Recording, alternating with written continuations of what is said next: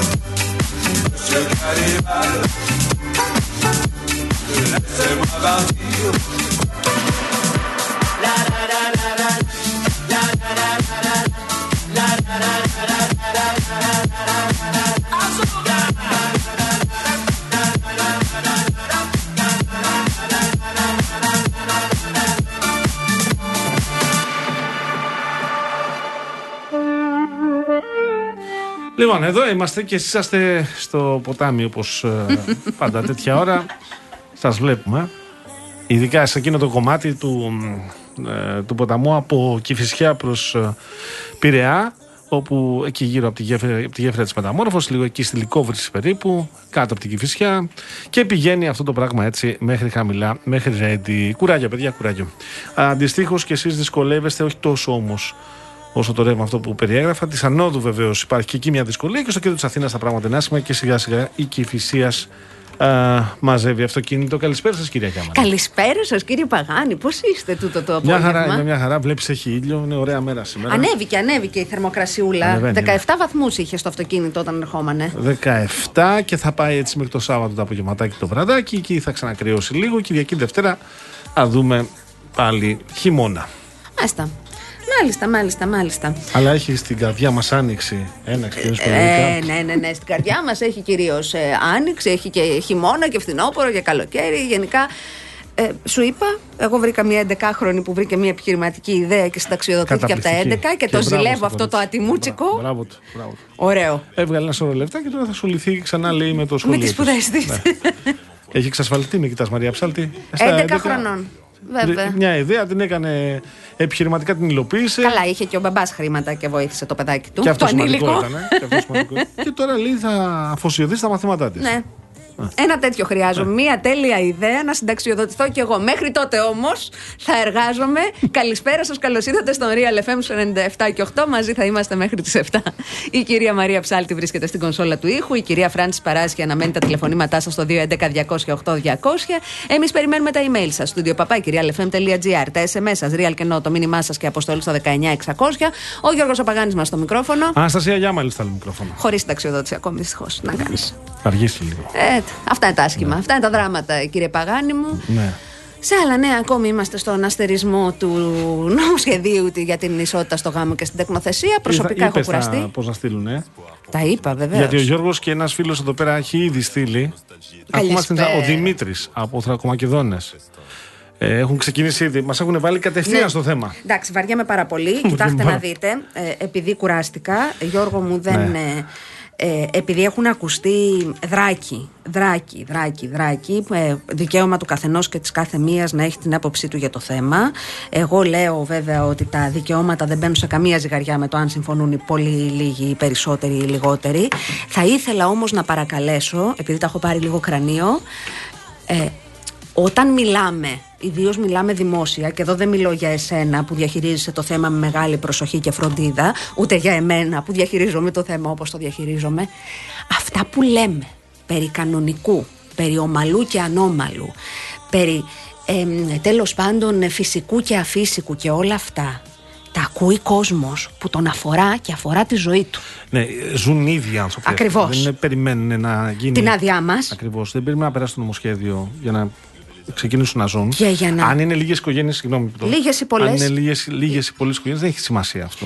Ε, Επίσης, εμένα με προβληματίζει πλέον ακριβώς για τον τρόπο, τους όρους και την ποιότητα που διεξάγεται ο συγκεκριμένος διάλογος δεν θα ήθελα να είμαι 14-15, να είμαι αγόρι που έχω κατανοήσει τη σεξουαλική μου ταυτότητα και είναι διαφορετική από αυτή που θεωρείται συνηθισμένη ή αν ήμουν κορίτσι και έχω κατανοήσει ναι. ότι είναι διαφορετική η σεξουαλική μου ταυτότητα από τη συνηθισμένη να ακούω μία συζήτηση που κάποιοι βάζουν στην κουβέντα για να υποστηρίξουν όποιοι και να είναι δεν με ενδιαφέρει από ποιο κόμμα την, ε, το, την πολιτική τους τοποθέτηση και το πώς τοποθετούνται σε ένα τόσο ε, ζήτημα ζωής για άλλους ανθρώπους, δεν θα ήθελα να είμαι στη θέση αυτών των παιδιών. Και δεν θα ήθελα να είμαι και στη θέση των παιδιών που μεγαλώνουν ήδη σε ΛΟΑΤΚΙ οικογένειες. Ναι. Είναι κοντά μας, είτε ξέρει ο Παγάνης, είτε ξέρω εγώ. Εγώ ξέρω πάρα πολλές τέτοιες οικογένειες. Ε, υπάρχουν συμμαζευτείτε λίγο στον τρόπο που μιλάτε για τις ζωές των άλλων ανθρώπων, είναι ντροπή αυτό το πράγμα. Είναι απαράδεκτο και είναι και απάνθρωπο. Ωραία είναι η πολιτική συζήτηση, ωραία είναι η πολιτική κόντρα, ωραία είναι η άποψη όποιου την έχει και είναι διαφορετική και είναι τέλος πάντων αρνητική. Βάλτε λίγο όριο στο πώς την εκφράζετε. Μιλάτε για τις ζωές του ξένου κόσμου. Συμφωνώ και επαυξάνω και επίσης θα προσθέσω ότι υπάρχουν και άλλα θέματα. Εγώ έχω πει ήδη και νομίζω έχεις συμφωνήσει και εσύ, όταν υπάρχει εξέλιξη, υπάρχει είδηση στο πολιτικό πεδίο για αυτή την υπόθεση υπόθεση τη συζητάμε. Επί της ουσίας δεν νομίζω ότι έχω να πούμε κάτι άλλο, ούτε εσύ ούτε εγώ. Ε... Επί της ουσίας, ό,τι είχε να υποθεί στη δημόσια σφαίρα για υπάρχουν αυτό. Και άλλα θέματα. Υπόθηκε ακριβώς. Ε, Ευτυχώς υπάρχουν τα μέλη της ε, ΛΟΑΤΚΙ κοινότητας και εκπρόσωποι των οργανώσεων που είναι εδώ για να μας διαφωτίσουν. Δεν με ενδιαφέρει τι κάνει ο κόσμος και το πώς ζει τη ζωή τους. Μαζευτείτε στον τρόπο που τοποθετήσετε για αυτά. Κούρασε. Λοιπόν, παρακάτω σε άλλα νέα, πάρα πολύ ωραία. Ξεκίνησαν τα φροντιστήρια. Ε, Έγινε το σώσε, λέει χθες, ε. Είχαμε λίγο ένταση και μικρό επεισόδια. Ε, και από ό,τι κατάλαβα δεν τα πήρανε κρανίο με τον ε, Σκέτσο που ήταν έτσι συμμαζεμένο. Με τον Γεωργιάδη τα πήρανε κρανίο ναι, πολλοί βουλευτές. Ναι. Ε, νομίζω δύο ομάδες είναι. Η μία ομάδα η οποία είναι. Το συζητάει από ό,τι καταλαβαίνω από αυτά που εγώ έμαθα. Mm. Προφανώς μπορεί να έχεις άλλη πληροφόρηση. Εγώ στο τηλέφωνο που μίλησα με έναν φίλο κατάλαβα ότι είναι δύο ομάδες βουλευτών. Η μία η οποία το συζητάει κάτι. Πιο διαλλακτική. Πιο διαλλακτική για να πάνε και σε μια λογική ενδεχομένως της της ε, αποχής, mm. στην ε, διέξοδο που πρότεινε ο Πρωθυπουργό. Και υπάρχει μια ομάδα η οποία δεν το συζητάει καν. Ε, και θα πάει να ψηφίσει, δεν θα ψηφίσει. Ναι. Ένα όχι θα πει στην ψηφοφορία. Εμένα αυτό το οποίο μου κάνει εντύπωση όλη αυτή την κουβέντα είναι το πώς εμφανίζεται. Μάλλον όχι, να το πω αλλιώς. Η συνταγή που ακολούθησε ο κύριος Γοριάδη σε αυτά τα φροντιστήρια, όπως προκύπτει από τα ρεπορτάζ, τα είπε και ο Γιώργος Ολικουρέτζος νωρίτερα στο μαγκαζίνο, είναι το όποιος ε, ε, απέχει, πει, όποιος πει όχι, όποιος διαφωνεί, ε, δεν στηρίζει Μητσοτάκη. Αυτό το πράγμα ενόχλησε πάρα πολύ τους mm. βουλευτές οι οποίοι είναι στην πλευρά των διαφωνούντων. Ε, έμαθα ότι υπήρχαν έντονες αντιδράσεις και από τον κύριο Καραγκούνη και από τον κύριο Κατσανιώτη. Δεν ξέρω αν επιβεβαιώνεις ή αν έχεις εικόνα. Ναι, έτσι άκουσα κι εγώ. Λοιπόν, ε, από την άλλη, ο κύριος Σκέτσο στάθηκε περισσότερο στα του νομοσχεδίου και, στην, ε, ε, και έκανε μια προσπάθεια να απαντήσει επί της ουσίας στα ερωτήματα. Ρώτησε και ένας από τη Λίτρα Προτάσεων που σε διακόπτω πότε μπήκαν αυτά στην, ε, στο πρόγραμμα της Νέας Δημοκρατίας προεκλογικά. Καλησπέρα, παιδιά. Ισότητα λεγόταν ο τίτλος. Και γιατί δεν τα βρήκανε. Ναι. Ρώτησε ένας. Λένε οι πληροφορίες. Εντάξει, κοίταξε. Έχουμε μακρά ιστορία. Βουλευτή εννοώ. Αδιάβαστων ναι. Ε, βουλευτών. Σου θυμίζω ότι κάποιοι που τώρα τους ε, εμφανίζουμε ως πάρα πολύ χρήσιμους και πάρα πολύ αναγκαίους είχαν πει ότι εγώ δεν πρόλαβα να το διαβάσω το μνημόνιο. Άλλα χρόνια υπήρχαν τότε. Και άλλες, υπήρχαν και άλλες περιπτώσεις με άλλους επίσης οι οποίοι δεν διάβασαν ε, προγράμματα, δεν διαβάσαν επίσης ε, λύσεις και στη συνέχεια παρουσιάστηκαν με ε, κόντρα ε, λύσεις και προγράμματα. Να πω, ναι, για να είμαι δίκαιη, αναφορικά με το πρόγραμμα της Νέας Δημοκρατίας, ότι υπήρχε ε, μισή σελίδα για την ισότητα, δεν υπήρχε ρητό το θέμα, αλλά ήταν γνωστή η τοποθέτηση και ε, ούτως ή άλλως, έστω δεν διάβασαν το πρόγραμμα του κόμματος, ας άκουγαν τις προγραμματικές. Mm. Υπόθηκε και εκεί, θυμίζω. Ναι.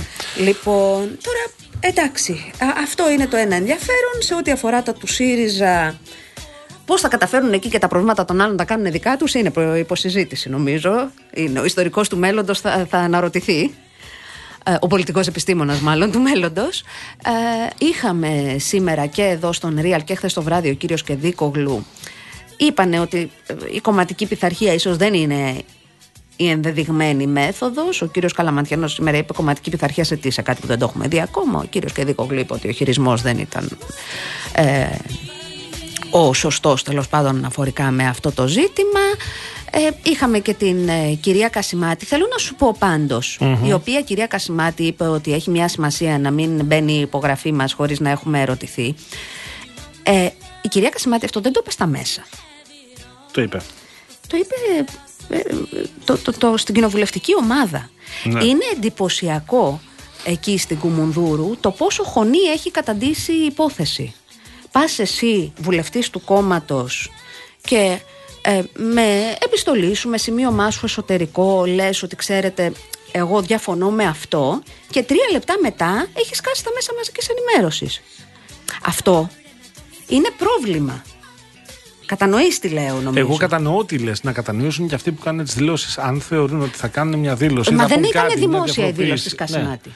Και δεν θα βγει έξω, αυτό δεν μπορεί πλέον να συμβεί δεν γίνεται κάτι να προστατευτεί όπως συνέβαινε στο παρελθόν ενδεχομένως. Εδώ τώρα είναι πάρα πολύ και, οι, αυτοί, και τα αυτιά που ακούν, τα ζευγάρια αυτιά που ακούν και αυτοί που ενδιαφέρονται να δημοσιεύσουν και αυτοί που ναι. θέλουν να κάνουν αναπαραγωγή ναι. για τους δικούς τους λόγους. Αλλά τα κόμματα, τώρα για να είμαστε λίγο σοβαροί, έχουν και εσωτερικές διαδικασίες.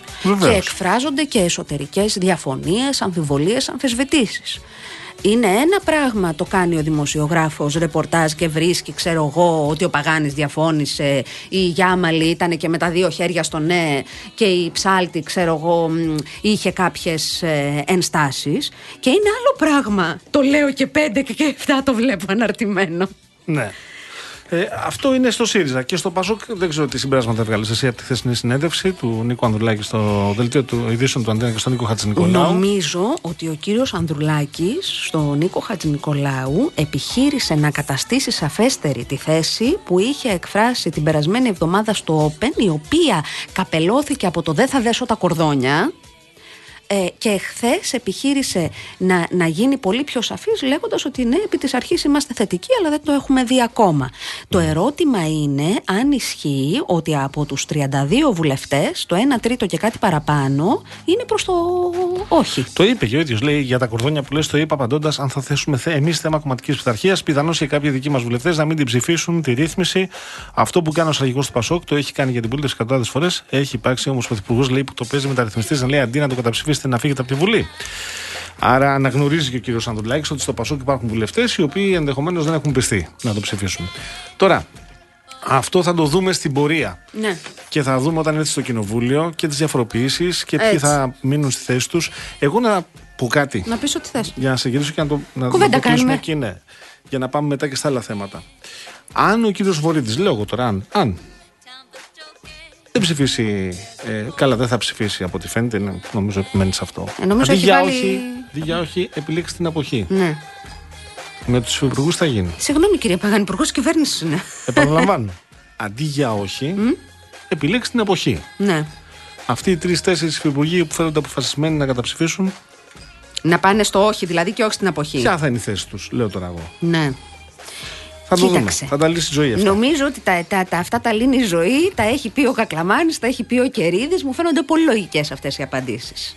Ναι. Ε, από εκεί και πέρα δεν ξέρω τι έχει στο μυαλό του ο Κυριάκος Μητσοτάκης και δεν ξέρω και σε τελική ανάλυση τι έχει στο μυαλό του ο Μάκης Βορύδης γιατί ε, μπορεί ο Κυριάκος Μητσοτάκης, το δείχνουν και οι έρευνες, θα το συζητήσουμε και στη συνέχεια, να είναι ο σύμφωνα με τις έρευνες αδιαφιλονίκητος κυρίαρχος του κέντρου αυτό που ήθελε παλιά να είναι ο Έλληνας Μακρόν Ναι. να το πετυχαίνει τώρα αλλά έχω την αίσθηση ότι πλέον μπορεί και να θεωρούν κάποιοι εντός της Νέας Δημοκρατίας. Δεν το λέω ως ρεπορτάζ, ως αίσθηση το λέω, δεν έχω κανένα ρεπορτάζ τέτοιο.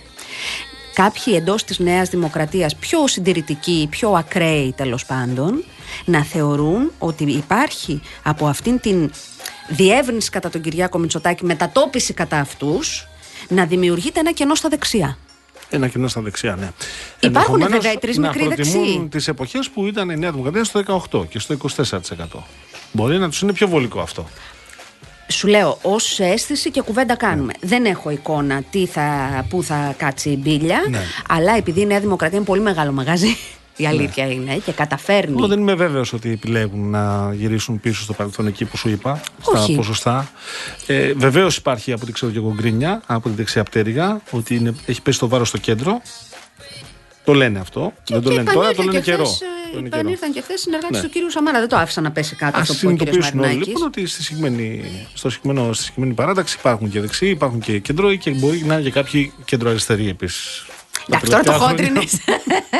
Εδώ υπάρχουν δεξιοί, δεξιοί, full δεξιοί στο ΣΥΡΙΖΑ. Δηλαδή υπάρχουν που μείνανε από τους ανεξάρτητους Έλληνες εννοώ. Ε, θεωρητικά Έχουμε, έχουν ναι. υιοθετήσει ατζέντα και πρόγραμμα. Α, θεωρητικά τώρα, δεν ξέρω Λοιπόν, στην ουσία τους. Πάμε και στα άλλα θέματα. Θέλω να πω κάτι. Δεν Να πεις γίνεται ό,τι να θες. βρισκόμαστε το 2024 με όλα αυτά που έχουμε περάσει και να πνίγονται άνθρωποι στα ρέματα. Κάτι πρέπει να κάνει. Για την η Ηλία, πολιτεία. λες. Βεβαίως, για την Ηλία λέω. Δύο πράγματα. Το πρώτο είναι ότι εμείς δεν ξέρουμε, είναι προφανές, γιατί πίσω από το αυτοκίνητο αυτό που επέβαινε η γυναίκα. Να η το οποία πει στον χάθηκε. κόσμο να καταλάβει ακριβώς τι έχει γίνει. Γιατί Ναι, και εγώ το είδα στην, φευγαλέα 10 στην η ώρα το Ηλία, βράδυ. λοιπόν, που είχαμε ε, φαινόμενα. Ε, μια 38χρονη και ο 50χρονος οδηγός σε ένα γιοταχή παρασύρθηκαν από χήμαρο. Ε, η γυναίκα έχει βρεθεί νεκρή. Νομίζω ότι ο 50χρονος ακόμα δεν έχει βρεθεί. Και εδώ τώρα υπάρχουν διάφορες μαρτυρίες ότι φώναζαν βο- για βοήθεια, ζητούσαν. Υπήρχε ένα σχήμαρο μπροστά, επιχείρησαν να το περάσουν, να διατρέξουν με το αυτοκίνητο. Πίσω υπήρχε άλλο αυτοκίνητο που έζησε μηχανή και έτσι σώθηκε η γυναίκα η οδηγός. Αλλιώς θα περνάει και αυτή. Δύο πράγματα. Το πρώτο. Ε, πρέπει κάποια στιγμή να εκπαιδευτούμε όλοι μας και να αντιληφθούμε ότι όταν έχεις σχήμαρο μπροστά. Δεν περνάς. Δεν περνάς. Διότι κάποια ποτάμια εξαφανίστηκαν γιατί μπαζώθηκαν. Αυτή είναι η αλήθεια. Πολύ κακός. Λοιπόν, ε, βρέθηκαν σπίτια, οικισμοί και χωριά εκεί που πέρναγαν ποταμοί και τώρα οι ποταμοί έρχονται από αλλού. Αυτό να το αντιληφθούμε. Έχει αλλάξει η ροή του νερού Ακριβώς. εννοείς. Ναι. Άρα, όταν έχεις φαινόμενα, όσο δυνατό και να είναι το αυτοκίνητό σου και να το εμπιστεύεσαι, να λες: Εγώ περνάω με αυτό, διότι το έχω δοκιμάσει, δεν θα περάσεις. Δεν θα, διασ... δεν θα διασχίσεις ένα χήμαρο. Δεν θα τα καταφέρεις. Η πιθανότητα δεν είναι με το μέρος σου. Η φύση δεν θα το σεβαστεί. Ούτε θα, όταν θα φωνάζει βοήθεια μετά θα σου πει: Περίμενε, φωνάζω την πυροσβεστική. Ε, βέβαια. Όσο και αν ακούγεται αυτό σκληρό. Ένα. Δύο. Ακούω τα μέτρα αυτά για τα οποία μάλιστα έχει πολύ καλό ρεπορτάζ η Real News τις προηγούμενες Κυριακές ε, και για την, ε, ε, τη δορυφορική επίβλεψη όταν θα σηκώνονται αυθαίρετα. Ναι, αλλά αυτό πρέπει να υλοποιηθεί. Δηλαδή, αν εγώ πάω να μπαζώσω ένα ποτάμι ή ένα ρέμα ή ένα παραπόταμο, πρέπει να με πιάσετε και να με πιάσετε το ταχύτερο δυνατό. Αυτή η ιστορία πρέπει να σταματήσει. Το είδαμε και στη Θεσσαλία με τη λίμνη. Ακριβώς. Γιώργο. Λοιπόν, φτάνει αυτή η αναρχία. Αυτό το πράγμα που ο καθένα κάθε μια θα πάει και θα χτίσει όπου γουστάρει και θα τελειώνει η υπόθεση. Ακούω βεβαίως ότι υπάρχει προτεραιότητα για, τα, για τις ε, παραλίες. Καλά κάνουν, για τις δασικές εκτάσεις. Να δούμε, παιδιά, όμως και τα ρέματα. Να τα δούμε κάποια στιγμή. Αλλά δεν είναι κανονικό πράγμα να χάνονται άνθρωποι 2000 με αυτά που έχουμε περάσει εννοώ, ε, ως, ως χώρα, ως πολιτεία, με αυτά που έχουμε ως λαός, με τις προσλαμβάνσεις και με τις ε, τραγωδίες Με φυσικές καταστροφές που δεν έχουν μπορεί, στοιχήσει ζωές. δεν μπορεί να χάνονται άνθρωποι Εξαιτίας αυτής της αιτίας. Βέβαια. Εξαιτίας μάλλον αυτού του φαινομένου. Του φαινομένου. Αυτό θέλω να το πω και να καταγραφεί. Έχεις Ένα. απόλυτο δίκιο. Έχεις Και απόλυτο υπάρχουν και δίκιο. άλλα θέματα βεβαίως, τα οποία θα τα συζητήσουμε. Να πω κάτι. Σεβαστό ε, να υπάρχει ένα φοιτητικό κίνημα το οποίο ε, μ, ε, μπορεί να θέλει να διεκδικήσει έχει το δικαίωμα να το διαφωνεί κάνει με την- και τον να κυβερνητικό διαφωνεί σχεδιασμό. με τον ε, κυβερνητικό σχεδιασμό για τα μη κρατικά ΑΕ. Μάλιστα. Εγώ όμως θέλω να, κάνω ένα, να θέσω ένα ερώτημα. Το να διαδηλώσει, το να φωνάξεις είναι θεμητό. Αντιλαμβάνομαι πλήρως έχουμε όλοι δικαίωμα στη διαμαρτυρία. Το να μπαίνουν κάτι τύποι ε, καταδρομικά μέσα στο Πολυτεχνείο, να σπάνε και να σκορπούν τον πανικό για ένα 7 λεπτό και έτσι καταδρομικά να αποχωρούν. Σε τι ακριβώς βοηθάει στην- Μιλάς για τα χθεσινά. Μιλάω για τα σημερινά που μπήκαν. Α, σημερινά δεν είδα. Για τα Χθες χθεσινά μπήκανε, όμως, μπήκανε και τα μάτ μετά. Ένα λεπτό. Στα χθεσινά Σήμερα όλες οι μπήκανε σχολές ένα 7 πλημμύρας- λεπτό λέει, τα σπάσανε, φύγανε. Φύγανε. Γιατί λέει ήταν καθοδόν τα ΜΑΤ. Αυτό πώς βοηθάει ακριβώς τον αγώνα που δίνουν οι φοιτητές κατά των ιδιωτικών Δύο των ε, πράγματα μη κρατικών επ' ε, αυτού. ΑΕ. Οι φοιτητές δικαιούνται να διαφωνούν και να εκφράζουν την ε, διαφωνία τους με βάση τις αποφάσεις των γενικών τους συνελεύσεων, οι οποίες καλό είναι, οι γενικές συνελεύσεις και είναι ένα πάγιο ζήτημα, να συμμετέχουν όσο περισσότεροι γίνεται, ώστε οι αποφάσεις να είναι πραγματικά συλλογικές. Συμφωνούμε σε αυτό; Μάλιστα. Συμφωνούμε, νομίζω. Ε, Χθες, ε, από τα ΜΑΤ, μάλιστα τον φιλοξένησα στην εκπομπή, έναν φοιτητή Αλέξανδρος Μπέτσος, αν δεν κάνω λάθος, έκανε τέσσερα ράματα στο κεφάλι το παιδάκι.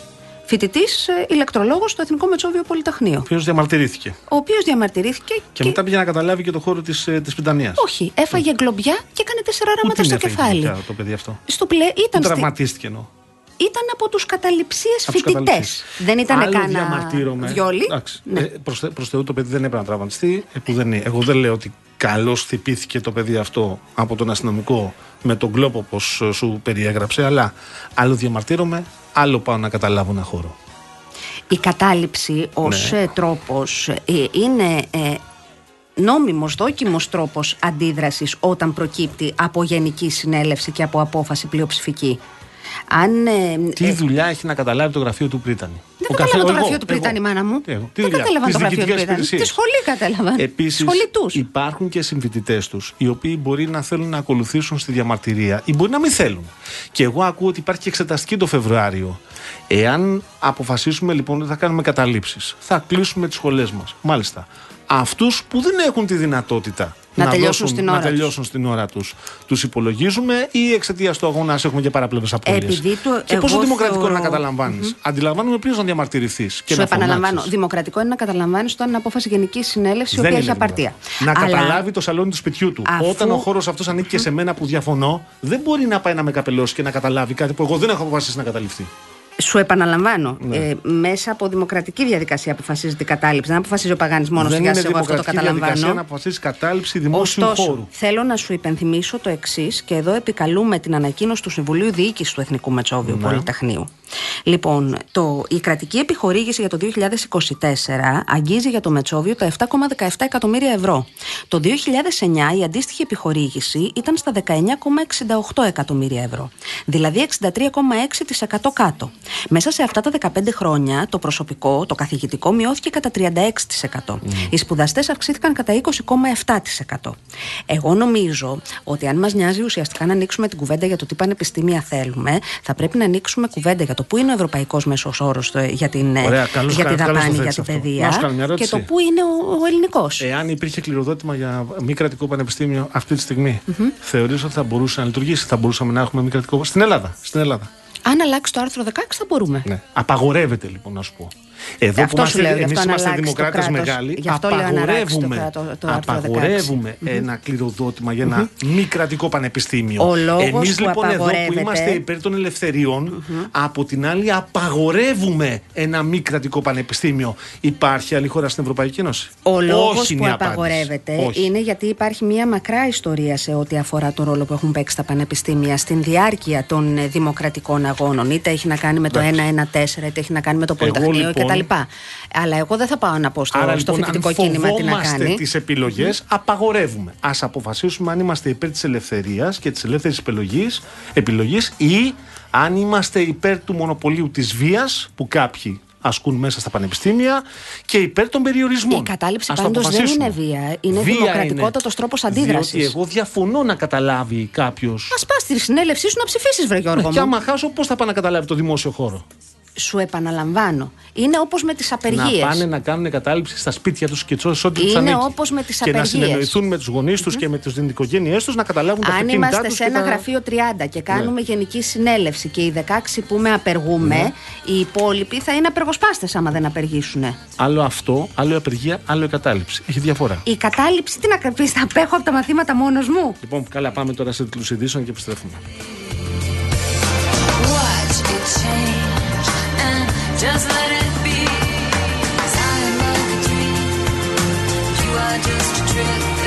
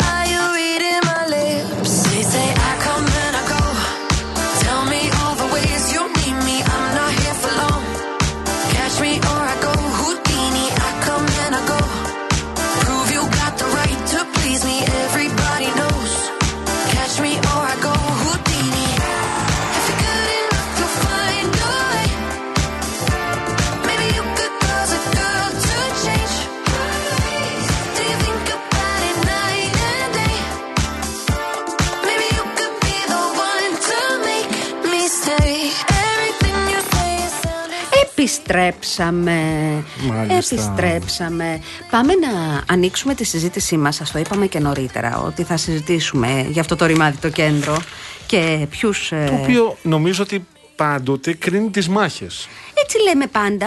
Ε, να δούμε όμως στην ε, ουσία του πράγματος τι τελικά πιστεύουν και τι ψηφίζουν οι άνθρωποι που αυτοπροσδιορίζονται ως ε, κεντρώοι και κεντρώες. Έχουμε κοντά μας τον κύριο Άγγελο Σεριάτο. Η έρευνα είναι της Προράτα. Παρουσιάστηκε χθες στον ε, Ιαννό. Ο κύριος Σεριάτος είναι ο επιστημονικά υπεύθυνος των πολιτικών ερευνών της ε, Προράτα. Καλησπέρα σας. Καλησπέρα κύριε Σεριάτε. Καλησπέρα κυρία Γιάμαλη, κύριε Παγάνη. Λοιπόν, να μας δώσετε μια εικόνα. Ε, αυτό που ρωτάει, μάλλον που έβαλε στη, στην κουβέντα η Αναστασία. Ε, να, να ξεκινήσω από εκεί εγώ ή θες να πάμε κατευθείαν στο πιστό; Όχι, από όπου επιθυμείς. Το κέντρο κερδίζει, δίνει τις, ε, τις νίκες ε, στις, ε, στις εκλογές. Είναι μάλλον η ερώτηση του ενός εκατομμυρίου. η, η βασική προσέγγιση λέει ότι σε συστήματα τα οποία είναι κομματικά συστήματα που είναι σταθεροποιημένα, ε, τα οποία συνήθως έχουν και δύο παίχτες οι οποίοι βρίσκονται κοντά εκλογικά είναι κρίσιμο, είναι μάλλον ο πιο κρίσιμος παράγοντας ε, το ποιος θα προσεγγίσει καλύτερα αυτόν τον πληθυσμό. Σε συστήματα όπως είναι το ελληνικό που αυτή τη στιγμή καταλαβαίνουμε όλοι ότι είναι υποδιαμόρφωση ε, δεν ξέρω αν παίζει καθοριστικό Ε, σε νορμάλ συνθήκες πάντως ναι, είναι καθοριστικός παράγοντας. Μάλιστα. Πάμε τώρα στην ε, έρευνά σας ε, κυρία Σαριάτε.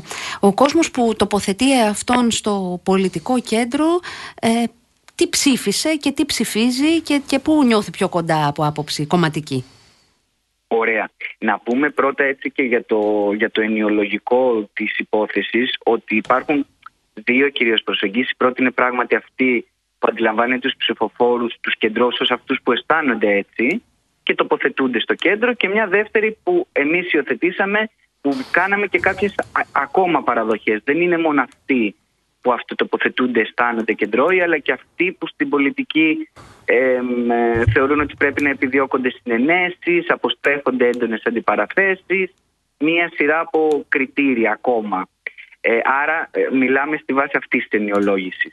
Ως προς λοιπόν την εκλογική τους συμπεριφορά σαφώς προτίμησαν τη Νέα Δημοκρατία στις πρόσφατες εκλογές, τη στήριξαν σε ποσοστό 58%, με το Πασόκ να έρχεται δεύτερο με 11% και το ΣΥΡΙΖΑ τρίτο με 7%. Και ελαφρώς διαφορετική είναι η σημερινή πρόθεση ψήφου τους, ε, εφόσον πλέον δηλώνουν πρόθεση ψήφου προς τη Νέα Δημοκρατία το 41%, θυμίζω 58% στις προηγούμενες εκλογές, στο Πασόκ 17% και στον ΣΥΡΙΖΑ 9%. Επομένως η Νέα Δημοκρατία παραμένει κυρίαρχη σε αυτό το κοινό, έχοντας απολέσει ωστόσο κάποιες δυνάμεις σημαντικές με κύριο φελημένο το Πασόκ. Μάλιστα. Άρα αυτό που χάνει, συγγνώμη Ναι, Γιώργο, αυτό που χάνει ο ΣΥΡΙΖΑ από κεντρώους το παίρνει το ΠΑΣΟΚ. Κυρίως αυτό που χάνει η Νέα Δημοκρατία. Αυτό δηλαδή, που χάνει η Νέα από Δημοκρατία το από κεντρώους το παίρνει το ΠΑΣΟΚ. Ναι. Μμμ. Η- Στη μεγάλη Δηλαδή εικόνα, υπάρχουν, η συγγνώμη, μεγάλη- υπάρχουν κάποιοι ψηφοφόροι του Πασόκ που επαναπατρίζονται από τη Νέα Δημοκρατία.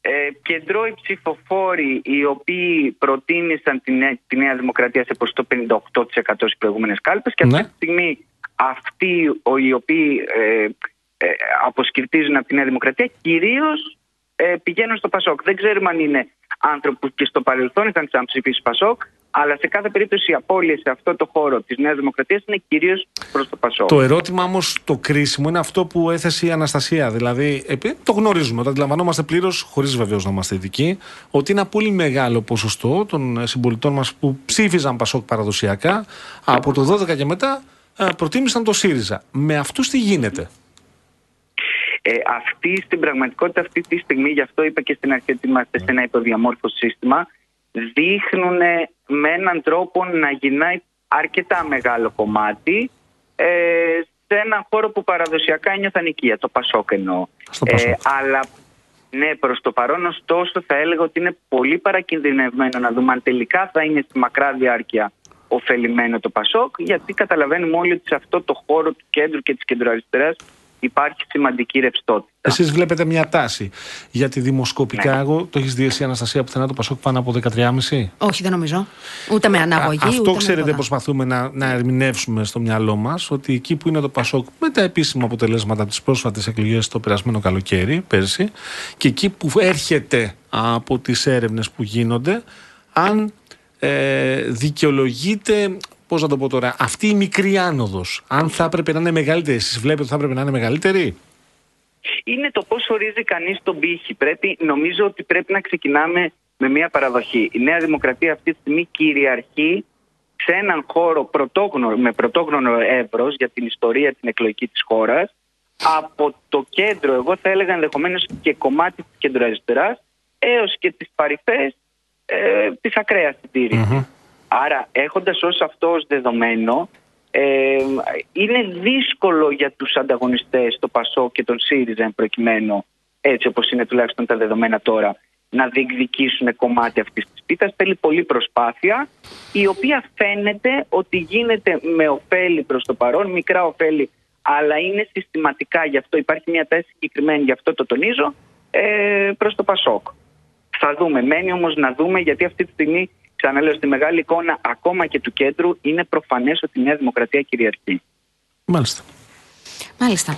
Τώρα, ε, κυρία Σεριάτε, έχει και άλλα ενδιαφέροντα ευρήματα η έρευνά σας. Πώς αυτό προσδιορίζεται ο κόσμος που θεωρεί αυτόν κεντρό; Ε, σε σχέση με τις ταυτότητες, οι, οι βασικές, ενώ ας πούμε για παράδειγμα στο γενικό πληθυσμό οι κεντρικές ταυτότητες είναι προοδευτικός, κεντροδεξιός, φιλελεύθερος, κεντροαριστερός. Υπάρχουν θέλω να πω ταυτότητες αντιφατικές γιατί προφανώς μιλάμε για το σύνολο.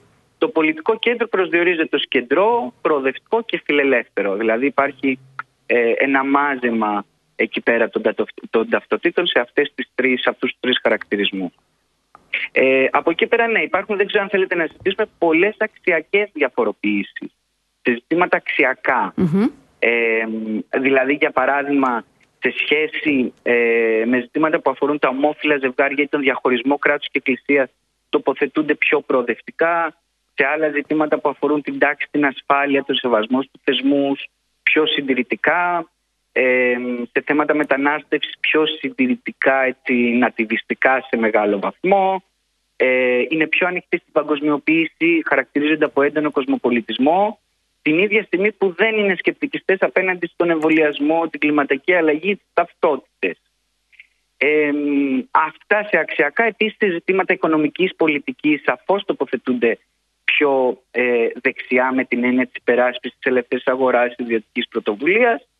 Ε, οπότε κάπως έτσι αυτό, κάπως έτσι και αγραφείται το, ε, ο Καμπάς. Σε ορισμένα ζητήματα κυρίως δικαιωματικά είναι πιο φιλελεύθερη, πιο προοδευτική.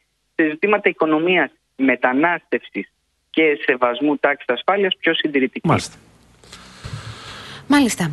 Ε, τώρα, κύριε Σεριάτε, ε, δεν ξέρω αν θεωρείτε ότι υπάρχει κάτι άλλο το οποίο πρέπει να επισημανθεί από την ε, έρευνα ή Γιώργο εσύ έχεις ε, ερώτημα. Ε, έχει ενδιαφέρον το ζήτημα το έβριμα για, το, για την ισότητα στο γάμο. Ξέρεις τι, συγγνώμη, ναι. επειδή σκιαγραφεί και λεπτομερώς την ταυτότητα του κεντρώου της κεντρωας να ρωτήσω εάν υπάρχουν κεντρώοι κεντρώες σε μεγάλο ποσοστό που είναι ε, σε όλα τα θέματα α, προς τα αριστερά. Δηλαδή αν είναι μεγάλο το ποσοστό αυτό, αν έχει αυξηθεί. Αν υπάρχει δηλαδή ένα ποσοστό κέντρο αριστεράς το οποίο να έχει αυξηθεί.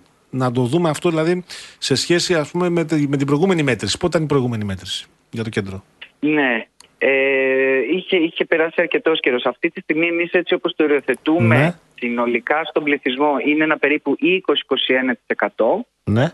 Ε, και αυτό, ε, ε, ξαναλέω, ουσιαστικά έχει, έχει κάποιες αντιφατικές ε, ε, τοποθετήσεις. Αντιφατικές εννοώ σε σχέση με την κυρίαρχη δεξιά ή κυρίαρχη αριστερή αφήγηση. Ναι. Δηλαδή τα, δεν συμφωνούν σε όλα. Ηλικίες, για ηλικίες.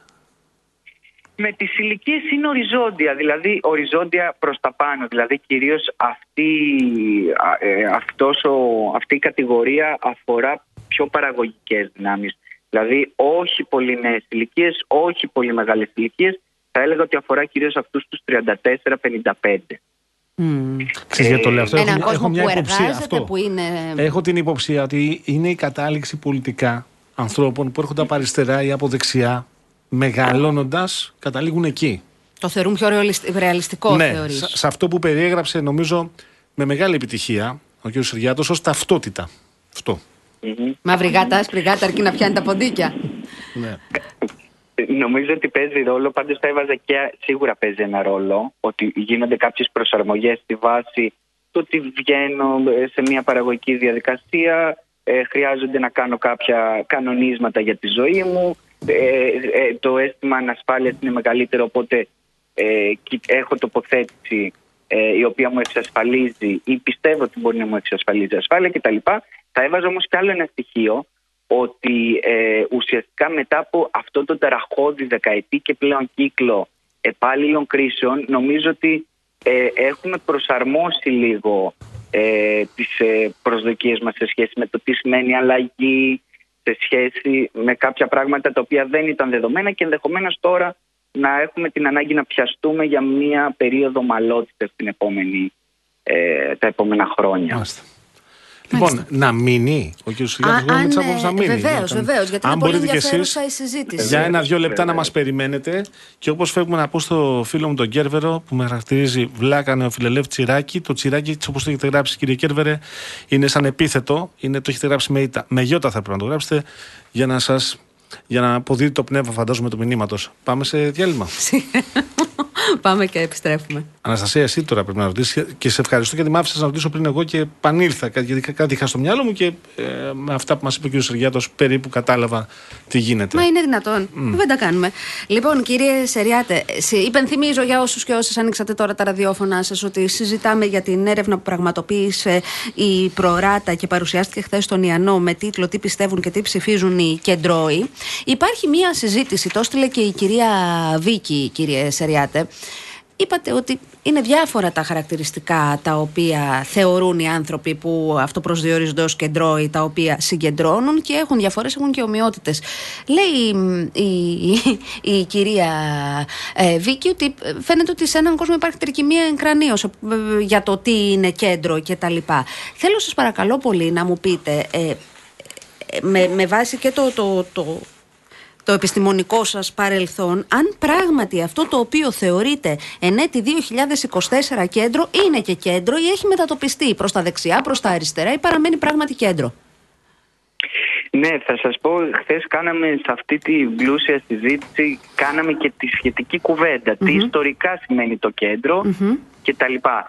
Πολλές φορές ε, νομίζω ότι επειδή εμείς έχουμε αρχικά αφηγήσει στο μυαλό μας οι οποίες έχουν συνοχή στο τι είναι κάτι προοδευτικό ή στο τι είναι συντηρητικό ή στο τι είναι αριστερό και τι δεξιό, θεωρούμε ότι de facto με τρόπο αυτόματο αυτό το συνεκτικό πλαίσιο, το αξιακό ή το πλαίσιο αντιλήψεων και στάσεων θα το υιοθετούν και οι πολίτες. Ε, αυτό δεν συμβαίνει πλέον.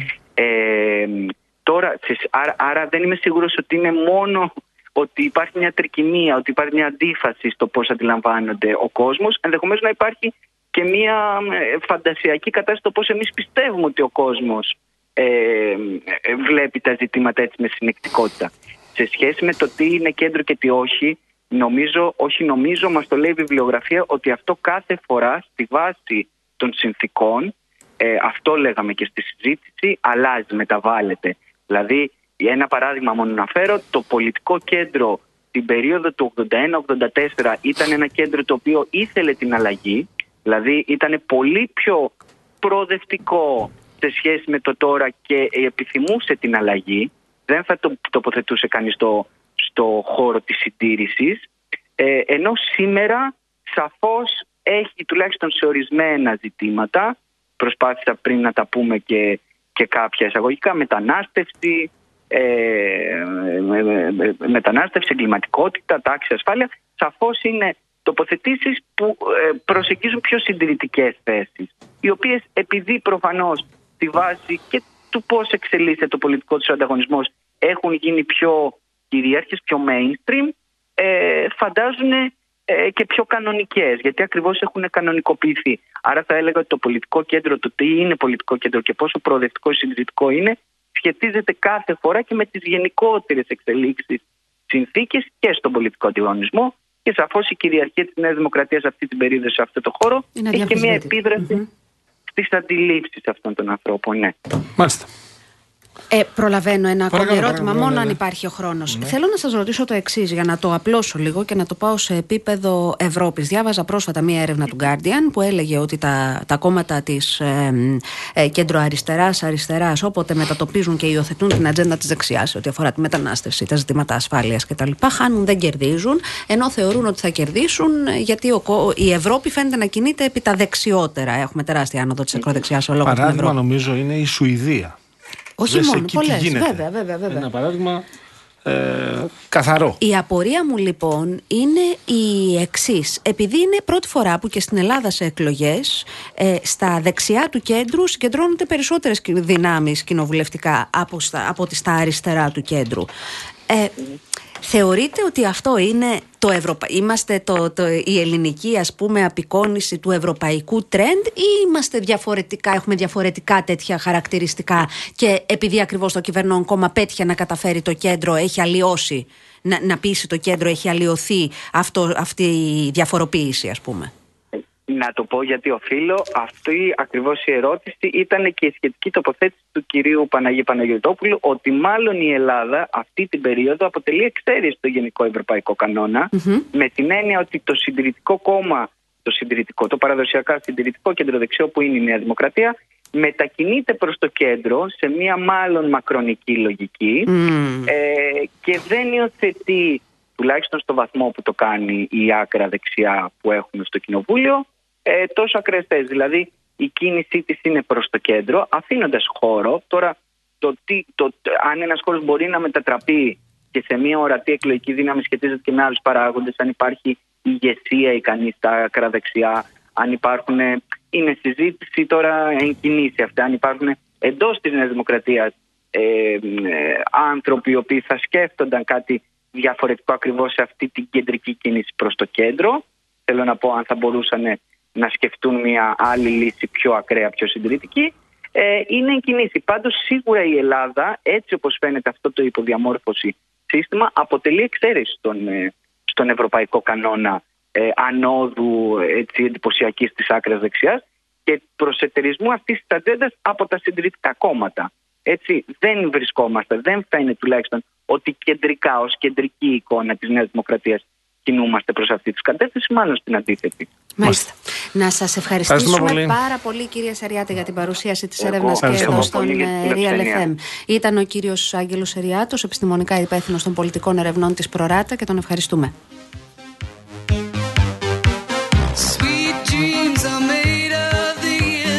Δεν θα πάω τώρα να γίνω αναλυτικός γιατί θα προχωρήσουμε την εκπομπή συνέχεια. Η κυρία Θεοδόρα Αντωνίου κάνει την τιμή να στείλει μήνυμα και λέει. Συνταγματολόγος του ΕΚΠΑ. Μάλιστα, ότι άκουσε πως από μένα προφανώς στις 6.30 ενώ στις 5.30 ταυτίστηκε το Δημόσιο Πανεπιστήμιο ως Πανεπιστήμιο Βίας. Και ως καθηγήτρια της Νομικής Σχολής Αθηνών, θα πρέπει να σας επισημάνω ότι υπάρχει τεράστιο έργο που τελείται α, ε, και με πενιχρά μέσα και είμαι περήφανο που το υπηρετώ. Λέει και άλλα βεβαίως η κυρία Αντωνίου.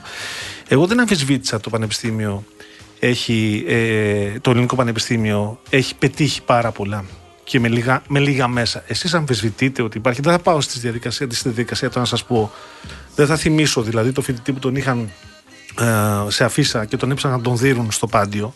Δεν θα πάω σε άλλα επίσης, αλλά θα, αφού έχετε τη μαρτυρία σας θα αντιπαραθέσω τη μαρτυρία μιας συναδέλφου σας.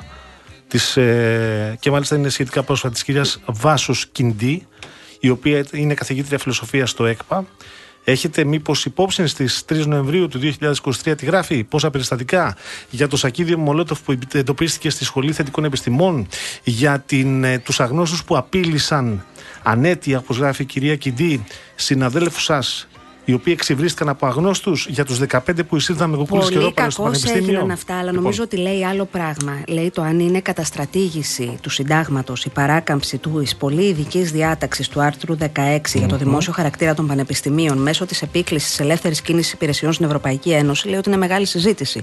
Νομίζω ότι τοποθετείται σε αυτό. Νομίζω ότι τα κακό κείμενα κανείς, πολλό δε μάλλον μια καθηγήτρια του ΕΚΠΑ δεν τα επιθυμεί να λαμβάνουν χώρα. Αλλά ε, δεν γίνεται με το νερό να ρίχνεις και τα με τα μπουγαδόνια να ρίχνεις δεν μπορεί να αγνοεί η κυρία, η καθηγήτρια, ότι υπάρχει βία. Που την ευχαριστούμε πολύ που μπήκε στον κόπο και να την ευχαριστούμε πάρα πολύ. Υπάρχει βία, η οποία δυστυχώς δεν εκφράζεται με ονοματεπώνυμο, γιατί αν αυτός που ασκεί βία μέσα λέει με αυτός και ασκοβία, δεν το συζητάω πάλι, αλλά θα είχε το θάρρος. Δεν υπάρχει άνθρωπος. να είναι με κουκούλα η είτε φοιτητής, είτε φοιτήτρια, που να μην επιθυμεί το πανεπιστήμιο του ωραίο, καθαρό και Μάλιστα, λειτουργικό. Αμφισβητεί η κυρία Αντωνίου ότι στη δική μας χώρα απαγορεύεται η λειτουργία μη Ω εκ του συντάγματός μας. Δεν, το, δεν το έκανες εσύ. Το, σύνταγμά μας.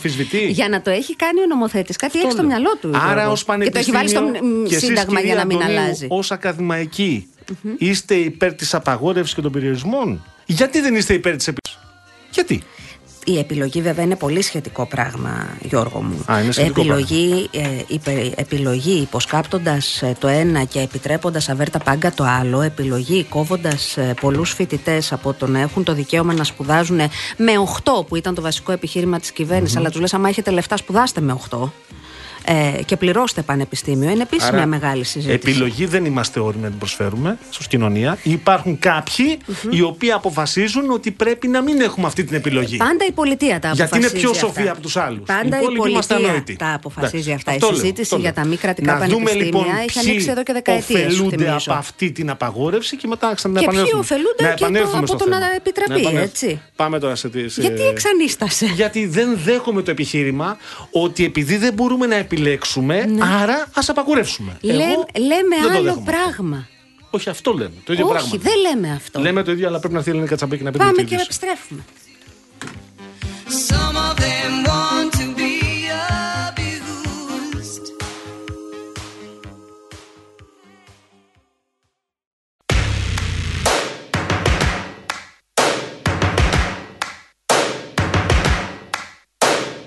First things first,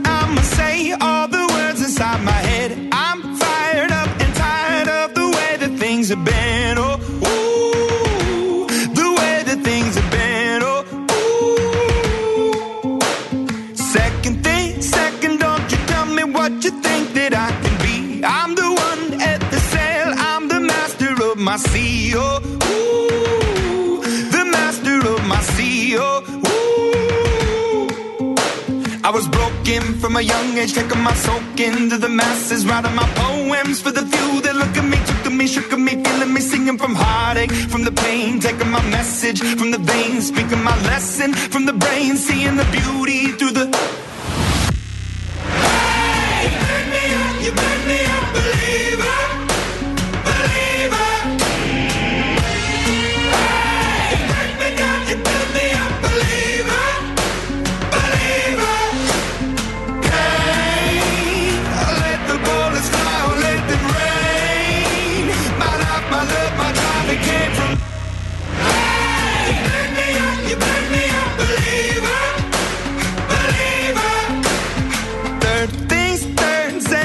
And the Επιστρέψαμε 9 λεπτά μετά τις 6 και έχουμε κοντά μας, κύριε Παγάνη μου, για να δούμε τα των κρίσεων. Και είναι Περικαλώ. απάντηση στο φίλο μας τον Δημήτρη, το που έχει στείλει μήνυμα και λέει ότι ε, βλέπω σε ενδιαφέρει η εγκληματικότητα, αλλά δεν ασχολείσαι, λέει.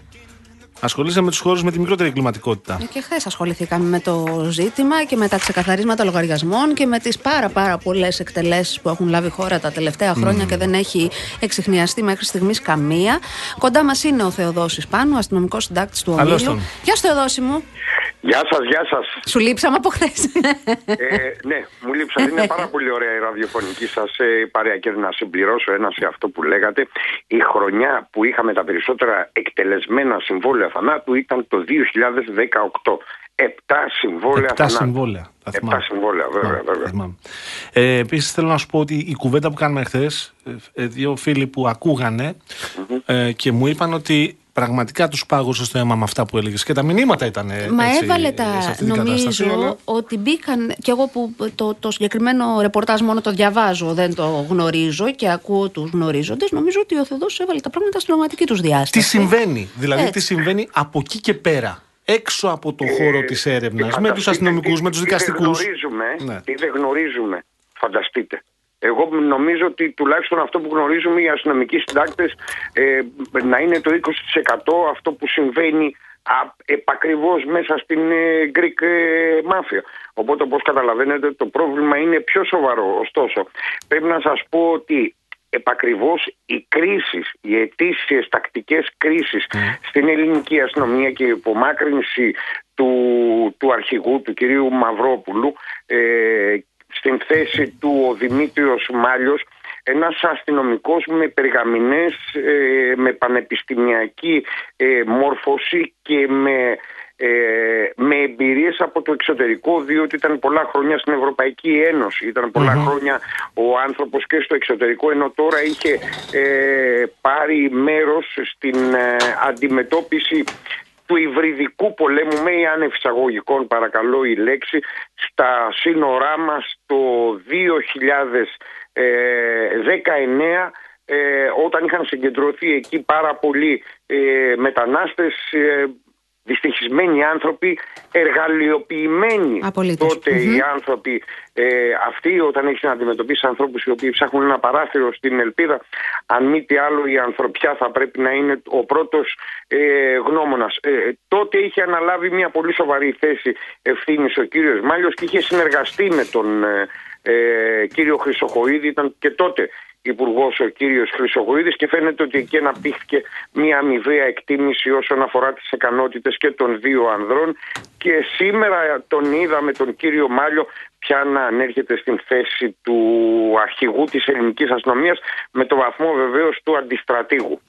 Απορία τώρα, το διάβαζα ως ρεπορτάζ. Πες μου αν επιβεβαιώνεται, διέρε εχθές. Ισχύει ότι στη, σε αυτές τις κρίσεις είχαμε έτσι ψηλοβουτιά στην επετηρίδα για να ε, βρεθούν τα άτομα τα οποία είναι ικανά τέλος πάντων να, να κάνουν τη δουλειά ή όχι; Ε, από τη στιγμή που οι πληροφορίες λένε ότι θα κοπούν όλοι οι αντιστράτηγοι ε, προφανώς και πρόκειται για βουτιά. Τώρα, ε, πάμε στην ουσία του θεματος Η επιτηρίδα, παιδιά, ήταν μπουκωμένη. Να το πω έτσι απλά στην καθομιλουμένη, όπως θα μιλούσαμε με τους φίλους μας για να τους εξηγήσουμε δύο- δύο-τρία πράγματα. που δηλαδή εμείς είχαν νομίζουμε ότι πάρα ξέρουν πολλοί παραπάνω. άνθρωποι τις περγαμηνές που χρειάζονταν για να αναλάβουν τη θέση. Τις αναγκαίες και όχι- περγαμηνές. Και όχι μόνο αυτό, οι οποίοι έμεναν πίσω στους βαθμούς γιατί ε, δεν περπατούσε η επετηρίδα. Δεν Α. υπήρχαν αποστρατείες για να υπάρξουν Μάλιστα. προαγωγές με αποτέλεσμα άνθρωποι αξιωματικοί, ε, ικανότατοι, με εμπειρία στο πεζοδρόμιο, με εμπειρία στην αντιμετώπιση της εγκληματικότητας,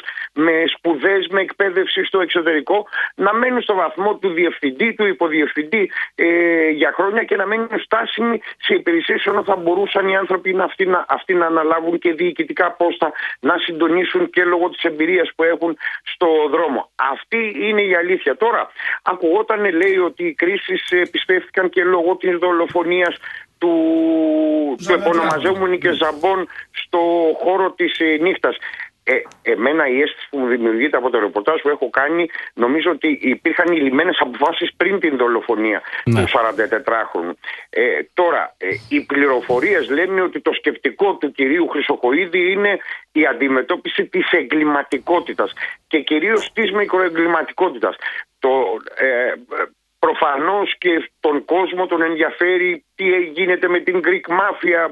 Είδε το βίντεο, είδε ε, σκηνές που μόνο σε ταινίες μπορεί ε, να δει. Δεν τον αγγίζει όμως. Δεν είναι κάτι που τον αφορά άμεσα.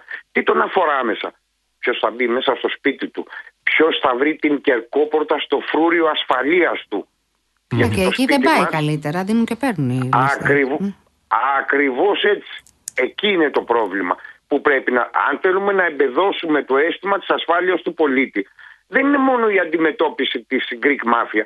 Πρωτίστως είναι η αντιμετώπιση της μικροεγκληματικότητας. Η Greek Mafia δεν θα μπει στο σπίτι του. Θεοδόση. Δεν θα μπει στο σπίτι του. Κουβέντα Ε, κάνουμε τώρα προφανώς, ναι. αλλά έχω μία απορία. Το κατανοώ αυτό που λες ότι τον κόσμο δεν τον πολύ ενδιαφέρει αυτό το και επίσης, κομμάτι. συγγνώμη που σε διακόπτω, Ναι. όπως είπες, αυτό το κομμάτι της μικροεγκληματικότητας που αφορά τον κόσμο, δυστυχώς οι αριθμοί είχαν πάρει την άγουσα. Ε, συμφωνώ με σε αυτό. Ωστόσο, έχω μία απορία. Γιατί ε, εσύ τα θυμάσαι καλύτερα, θυμάσαι και τις χρονιές. Δεν έχει περάσει πάρα πολύς καιρός από τότε που μια κοπέλα έφαγε σφαίρα στη Νέα Σμπίνη από ένα αντίστοιχο ξεκαθάρισμα. Ούτε έχει περάσει πολύ Ναι, καιρός βέβαια, σε- από τα βλάχικα που τρώγαν οι άνθρωποι δίπλα και οι άλλοι βγάλαν τα καλάσνικοφ και τρογόντουσαν. Ακριβώς. Ακόμα όμως, προσέξτε να δείτε, ε, επειδή έχουμε εκεί, εδώ έχουμε να κάνουμε με επαγγελματίες. Βλάχικα, φοβερή υπόθεση, η οποία ε, πρέπει να σας πω ότι σε ένα ποσοστό 90% έχει, ε, ε, ε, ε, ας την πούμε ότι έχει εξηχνιαστεί. Φαίνεται ότι δύο από τους δράστες αυτής της υπόθεσης ένα χρόνο μετά καλοκαίρι είχαν βρεθεί δολοφονημένοι στην Κέρκυρα έξω από, μια, α, από ένα ε, ενοικιαζόμενο πολυτελείας που είχαν νοικιάσει για να περάσουν τις διακοπές. Εκεί λοιπόν πέσανε πάρα πολλοί πυροβολισμοί, σκοτώθηκαν δύο πρωτοπαλίκαρα της ε, ε, σερβικής μαφίας. Είναι η λεγόμενη σιωπηλή μαφία η, η σερβική, είναι, είναι πάρα πολύ σκληρή. Και για το λόγο αυτό είχαν ανοίξει και οι πόρτες των καρτέλ της Κολομβίας για τους ε, Σέρβους. Τώρα σιγά σιγά αυτοί εξοβελίζονται, αρχίζουν και λαμβάνουν τα πόστα στην, ε, μ, ε, στην Κολομβία και στις υπόλοιπες λατινικές χώρες που ασχολούνται με το εμπόριο της κοκαίνης.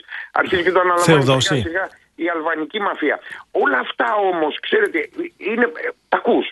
Είναι, Ναι. ε, έχουν ένδια, Αυτό ένα θα σε ρωτήσω. ενδιαφέρον. Υπάρχει διεύθυνση, υπάρχει ομάδα αυτή τη στιγμή στην ελληνική αστυνομία που ε, θα μπορούσε να αφοσιωθεί μόνο σε αυτό και να ε, πει σε ένα εύλογο χρονικό διάστημα.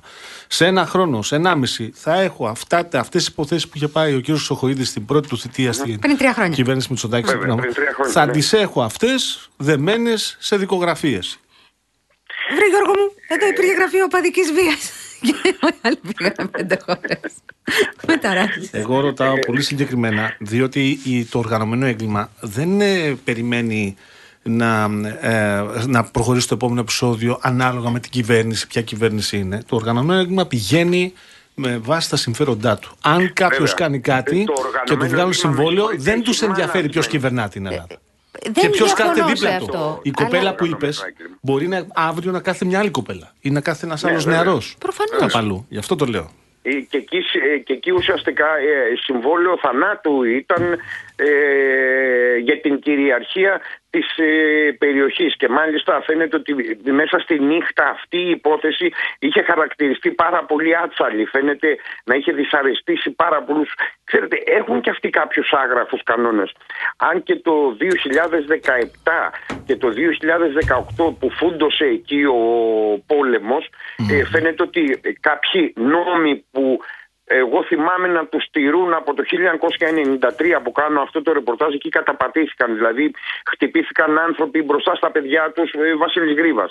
Μπροστά στο παιδί του την ώρα που το πήγαινε στο σχολείο. Ε, το, τον Σκαφτούρο μπήκανε μέσα στο σπίτι του και τον εκτέλεσαν μπροστά στα παιδιά του. Αυτά την δεκαετία του 90 δεν μπορούσαμε να τα διανοηθούμε ότι μπορούν να συμβούν στη νύχτα. Εκεί ήταν, τα ξεκαθαρίσματα ήταν πάρα πολύ συγκεκριμένα.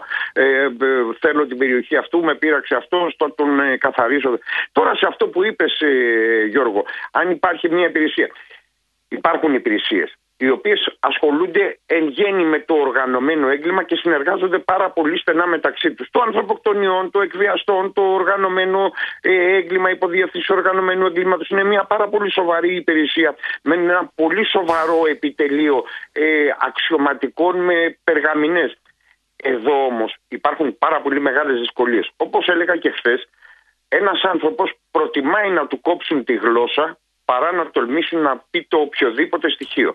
Ε, για να σας το πω, για να μην κρυβόμαστε πίσω από το δάχτυλό μας, ο, οι παρικούντες όλοι γνωρίζουμε γιατί σκοτώθηκε ο Ζαμπούνης, ε, γιατί σκοτώθηκε ο Ράμπο, γιατί έγινε συμβόλαιο θανάτου για τον Σκαφτούρ.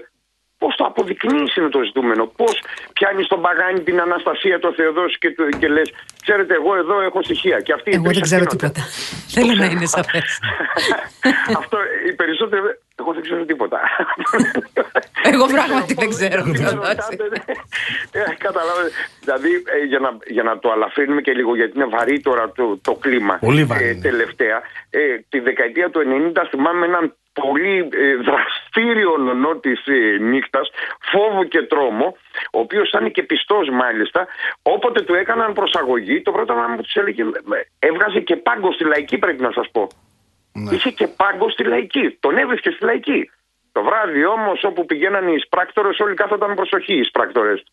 Λοιπόν, και όταν οι αστυνομικοί το προσοχή τους έλεγε, Παιδιά, εγώ, εγώ έξι παιδιά. Εγώ την Κυριακή ήμουν στην εκκλησία, κοινωνούσα. Τι είναι αυτά που μου λέτε; Ναι. Καταλάβατε γιατί συζητάμε. Ναι, ναι, ναι, ναι, ναι. Και όντως ήταν στην εκκλησία. Ναι. Ε, ναι, την ξέρω, και, το, την, την ξέρω και εγώ την υπόθεση.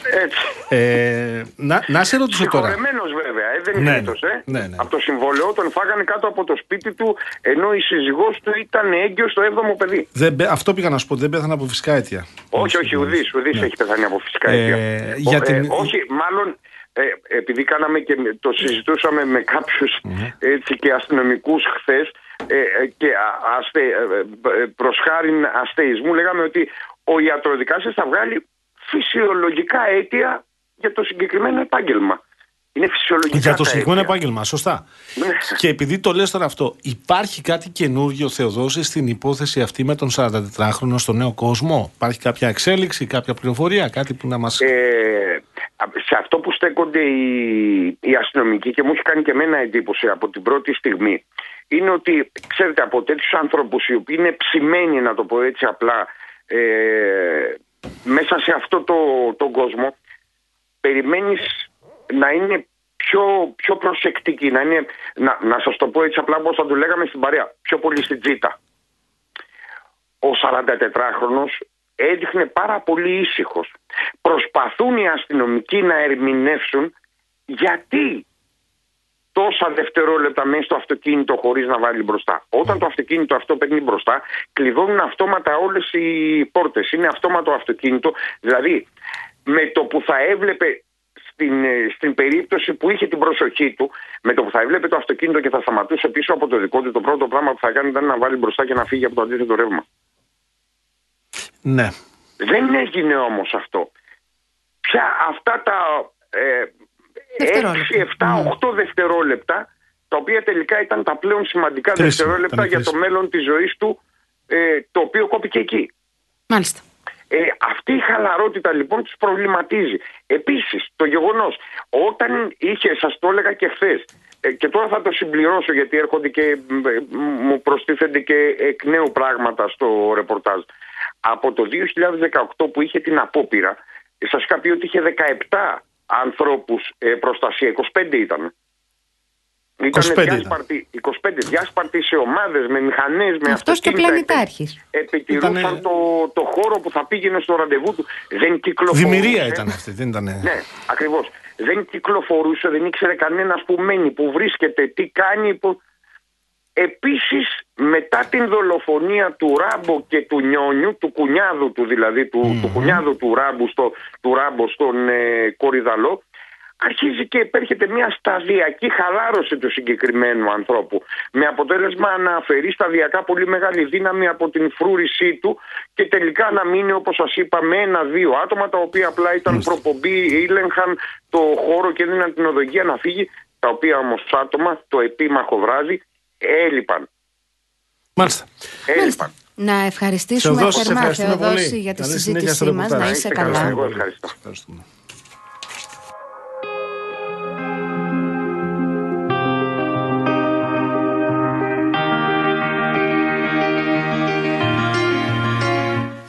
Γιώργο μου που λες ε, ότι τα χειρότερα έγιναν ε, επί ΣΥΡΙΖΑ γιατί είχαμε 7 συμβόλαια το 18 από τότε έχουν ακολουθήσει 16 σου θυμίζω. Και δεν εξελέγει εγώ με σημαία και ατζέντα την ασφάλεια κεντρική ατζέντα εξελέγει η Νέα Δημοκρατία. Ο ΣΥΡΙΖΑ κρίθηκε και βρήθη ελλειπή στο ζήτημα της ε, ασφάλειας. Μπορούμε όμως να συγκρίνουμε ε, τις ε, μετρήσεις και της βαριάς και της ελαφριάς εγκληματικότητας και να δούμε πόσο έχουν βελτιωθεί από το 19 που τα παρέδωσε ο ΣΥΡΙΖΑ μέχρι το 24 που τα ε, έχει για πέμπτο έτος η Νέα Δημοκρατία. Οι αριθμοί υπάρχουν, ψάχτους και εσύ, δεν είναι ζήτημα εδώ του ποιος έχει. Το θέμα είναι να γίνεται η δουλειά. Και όπως σωστά είπε και ο Γιώργος, η μαφία δεν κοιτάει η κυβέρνηση. Το ερώτημα είναι τι κάνουν οι αρχές για να την αντιμετωπίσουν.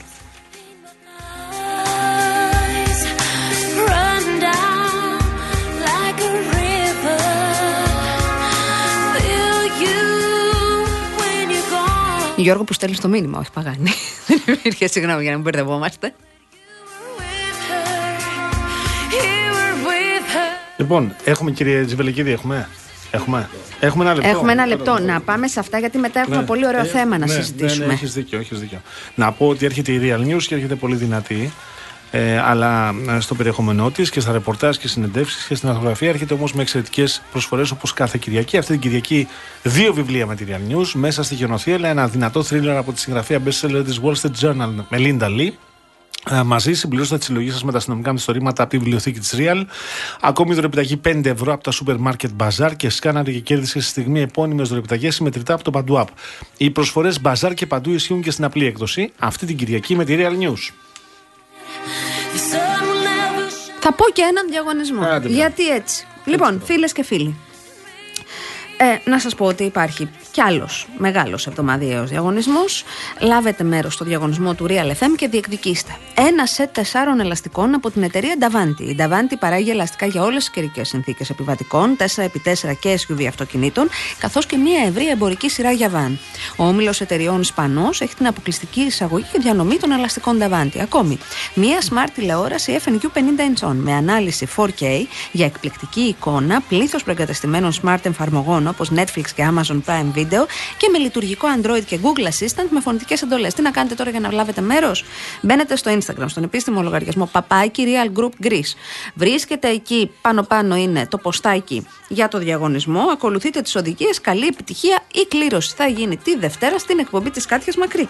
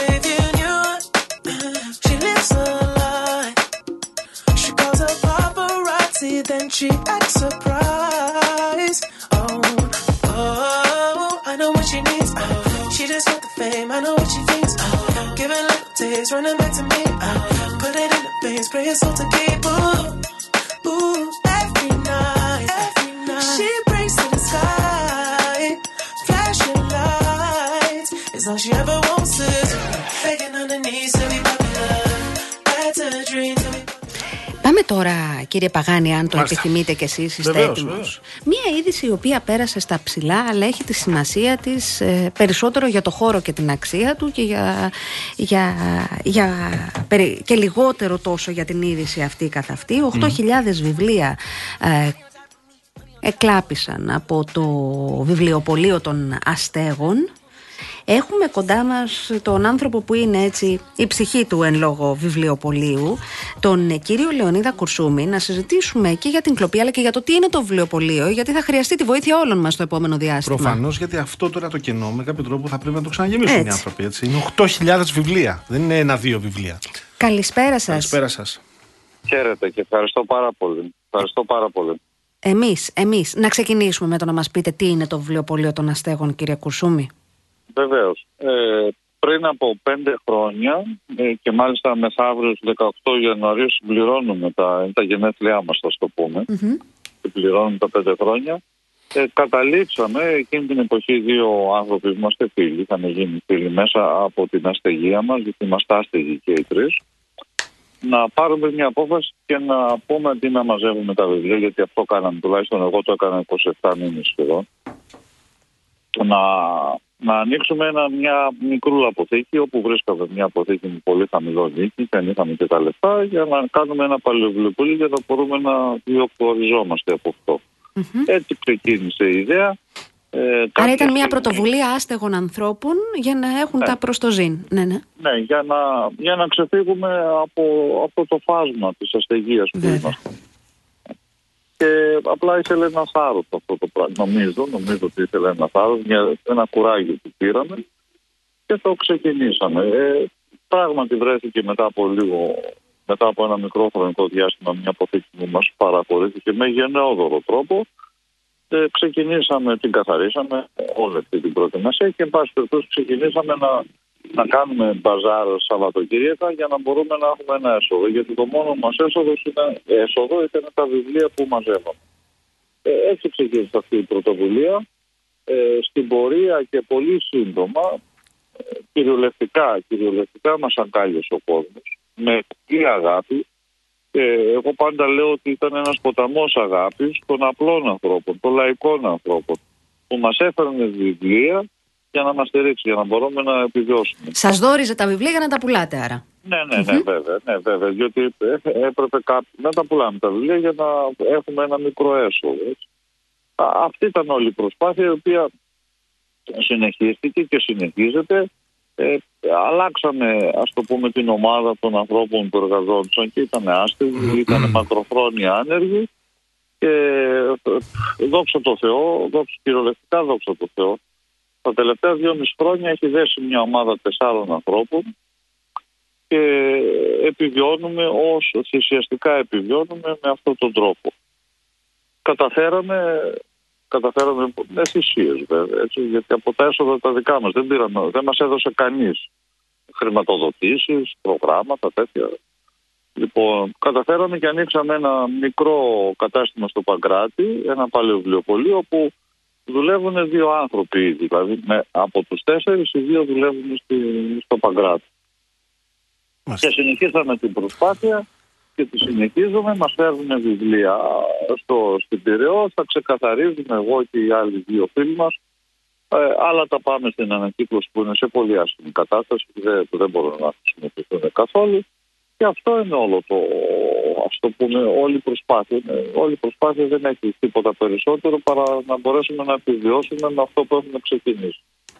Και τώρα πώς φτάσαμε να χάνετε 8.000 τίτλους; Κάτε να δείτε, αυτό είναι ένα πράγμα που είναι, είναι ένα ένιγμα, τι να πω. Ε, ε, Είναι μια αθλειότητα βέβαια. Ε, είναι ένα σοκ που το, το συναντήσαμε τώρα με την Παρασκευή που μας πέρασε το πρωί.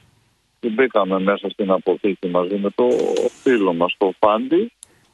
Και είδαμε σε ένα σημείο όπως μπαίνουμε στην αριστερή πλευρά να έχουν εξαφανιστεί πρώτα-πρώτα η μεγάλη δωρεά που μας είχε κάνει για φέτος τα Χριστούγεννα και για τις γιορ- γιορτές μας είχαν κάνει εκδόσεις ψυχογιός, ήταν 10 χαρτόπουτα τα οποία δεν τα είχαμε ανοίξει γιατί ήταν- ακόμα είχαμε βιβλία για να μπορέσουμε να κινηθούμε αυτό το χρονικό διάστημα και ήταν, ήταν τα βιβλία έτοιμα, ήταν με τα τσέρκια. Δηλαδή, όπως μας τα προσφέρανε ήταν εκεί. και από δίπλα ό,τι βιβλίο βρίσκουν που φαίνεται, εγώ αυτό λέω έχω να πω, ε, που φαίνεται ότι θα μπορούσαν να το αξιοποιήσουν με κάποιους τρόπους, με κάποιους τρόπους, δηλαδή θα μπορούσαν να τα πάνε στα παζάρια, θα μπορούσαν ε, όχι, όχι για δύο μέρες να τα διοχετεύσουν, τα πήραν. Ε, εντάξει, δεν είναι τόσο δύο μήναμε έκπληκτη. Εγώ τουλάχιστον προσπάθησα να διατηρήσω την ψυχραιμία μου, πάντως δεν τη διατήρησα την ψυχραιμία μου. Τέλος πάντων αυτό δεν έχει σημασία. Ε, ε, νομίζουμε ότι πέρασε. Τα βιβλία όμως ο, ε, φύγανε, χαθήκανε. Δεν πρόκειται να τα ξαναδούμε, αυτό είναι σίγουρο. Γιατί Όποια ή ζούμε- όποιος θέλει να σας βοηθήσει τώρα, με ποιο τρόπο μπορεί να το κάνει; Κοιτάτε να δείτε, να σας πω ότι έγινε εκπληκτικό, είναι θαύμα Μμμ. αυτό που έγινε, έτσι. Η- το μεσημέρι την Παρασκευή μαθητική δημοσιοποιήθηκε όπως δημοσιοποιήθηκε Ναι, και σας πληροφορώ λοιπόν ότι μέχρι σήμερα το πρωί που ήμουνα ξανά στην αποθήκη θα πρέπει να, έχουν, να έχει συγκεντρωθεί τουλάχιστον ο μισός αριθμός των- και περι- παραπάνω από τα βιβλία που χαθήκαν. Δηλαδή μας έφερε ο κόσμος βιβλία. Άρα Ξέρετε, αυτό- ανταποκρίθηκαν όλοι για να, να μειωθεί Α, η ε, ζημιά. Ναι, ναι, δηλαδή αυτή, α, α- αυτή η αγάπη του κόσμου είναι από τα πράγματα που δεν τα έχουμε ξεχάσει από την πρώτη στιγμή. Και τώρα ξαναέγινε, δηλαδή διπλασιάστηκε αυτή η αγάπη. Εγώ αυτό μπορώ να ισχυριστώ και το λέω ανοιχτά, ανοιχτότατα, πώς να το πω. Δηλαδή, Μάλιστα. είναι, ναι, ε, αυτό, αυτό. Ε, ελπίζουμε, δέστε, εμείς αυτό που, που θέλουμε είναι να, να συνεχιστεί αυτή η προσπάθεια, να μην χαθεί τίποτα από όλη την προσπάθεια και θα τη συνεχίσουμε. Και είμαστε και που, που πολύ χαρούμενοι γιατί εντάξει, εκτός από ότι μαθεύτηκε κα- ε, με διάφορους τρόπους, επιτρέψτε μου όμως να πω και κάτι πολύ σημαντικό. Ήταν πολύ σημαντικό για μας. Απολύτως ξαφνικά, από, χωρίς να, να το περι... εγώ τουλάχιστον το περίμενα γιατί εμένα με πήρανε τηλέφωνο. Το Σάββατο το απόγευμα, η ώρα 4 παρατέταρτο, 4 παρά 20, εκεί τώρα περίπου, με πήρε τηλέφωνο ένας από τους συμβούλους, ο, δεν ξέρω ποιο- τι- ποια είναι η ιδιότητά του, εν πάση περιπτώσει, του νέου Δημάρχου Αθηνών. Μμμ. Και μας είπε ότι ο κύριος Δήμαρχος έμαθε το, το περιστατικό και θέλει να έρθει να σας συναντήσει γιατί ε, θέλει να συζητήσει μαζί σας. Ε, αυτό ήταν ε, ε, ας πούμε το θαύμα της, ε, ε, της καινούργιας χρονιάς για μας. Ε, Εμείς δεν το περιμέναμε αυτό. Αλλά δεν περιμέναμε, ε, κυρίως δεν περιμέναμε βέβαια από, ξέρετε, από, λέω εγώ, ξέρετε, ε, από όλους τους δημόσιους Μμμ. έτσι, άντρες και... Αλλά αυτό ήταν μεγάλη έκπληξη. Και Άξιο ήρθε- συγχαρητηρίων λοιπόν ο Δήμαρχος και κύριος μπράβο. Δούκας. του. βεβαίως. Ήταν, ήταν εκπληκτικό, αλήθεια σας λέω. Ε, ε, έχω, εγώ ακόμα θα, και θα το λέω συνέχεια. Θα το λέω συνέχεια. Ήταν δηλαδή ανέλπιστο αυτό που έγινε για μας. Και ήταν, πώς να σας το πω, ήταν πολύ θετικός απέναντι σε δύο-τρεις προτάσεις που του είπαμε, άμα μπορούσε να μας στηρίξει ο Δήμος. Ήταν πολύ θετικός. Ένα μπαζάρ με Και την, θα υπό την αιγίδα του Δήμου θα ήταν μεγάλο πράγμα, κύριε Ε, Κορσούμη. κα- κάτι θα μπορούσε να γίνει είναι έτσι πολύ θετικό. Ναι, νομίζω και εγώ θα ήταν πολύ θετικό. Μάλιστα. Θα δούμε.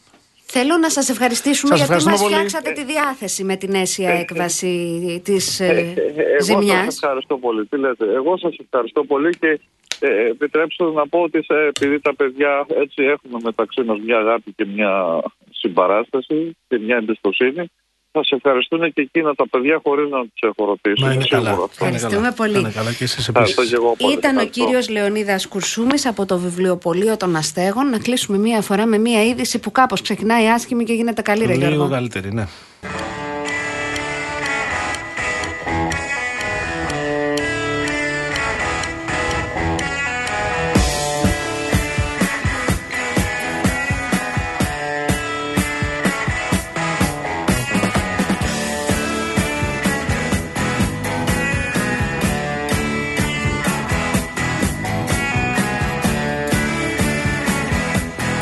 Λοιπόν, εδώ ο κύριος Μιχάλης Χριστοδουλίδη, ο φίλος μας, ο ενεργειακός επιθεωρητής, λέει. Τι κάνει αυτή η ψυχή; Έχει στείλει μήνυμα. Αυτή τη βδομάδα δεν έχουμε μιλήσει. Ακούω λέει τον άστεγο μου πολύ λείπει και ε, αναφέρει λέει βεβαίω την κλοπή των βιβλίων. Ο νέος δήμαρχος, ο κ. Δούκας, να δώσει άμεσα προτεραιότητα στη στέγαση και του τελευταίου άστεγου της Αθήνας σε δημοτικά κτίρια ή άλλα κατελημένα κτίρια της πόλης. Βεβαίως. Καταρχάς όμως ενδιαφέρθηκε από ό,τι μας είπε ο, ο κύριος, πώς τον είπαμε στα Ο κύριος Λεωνίδας Κουρσούμης. ο κ. Χρυσόμη ενδιαφέρθηκε και έκανε και μια συνάντηση μαζί του.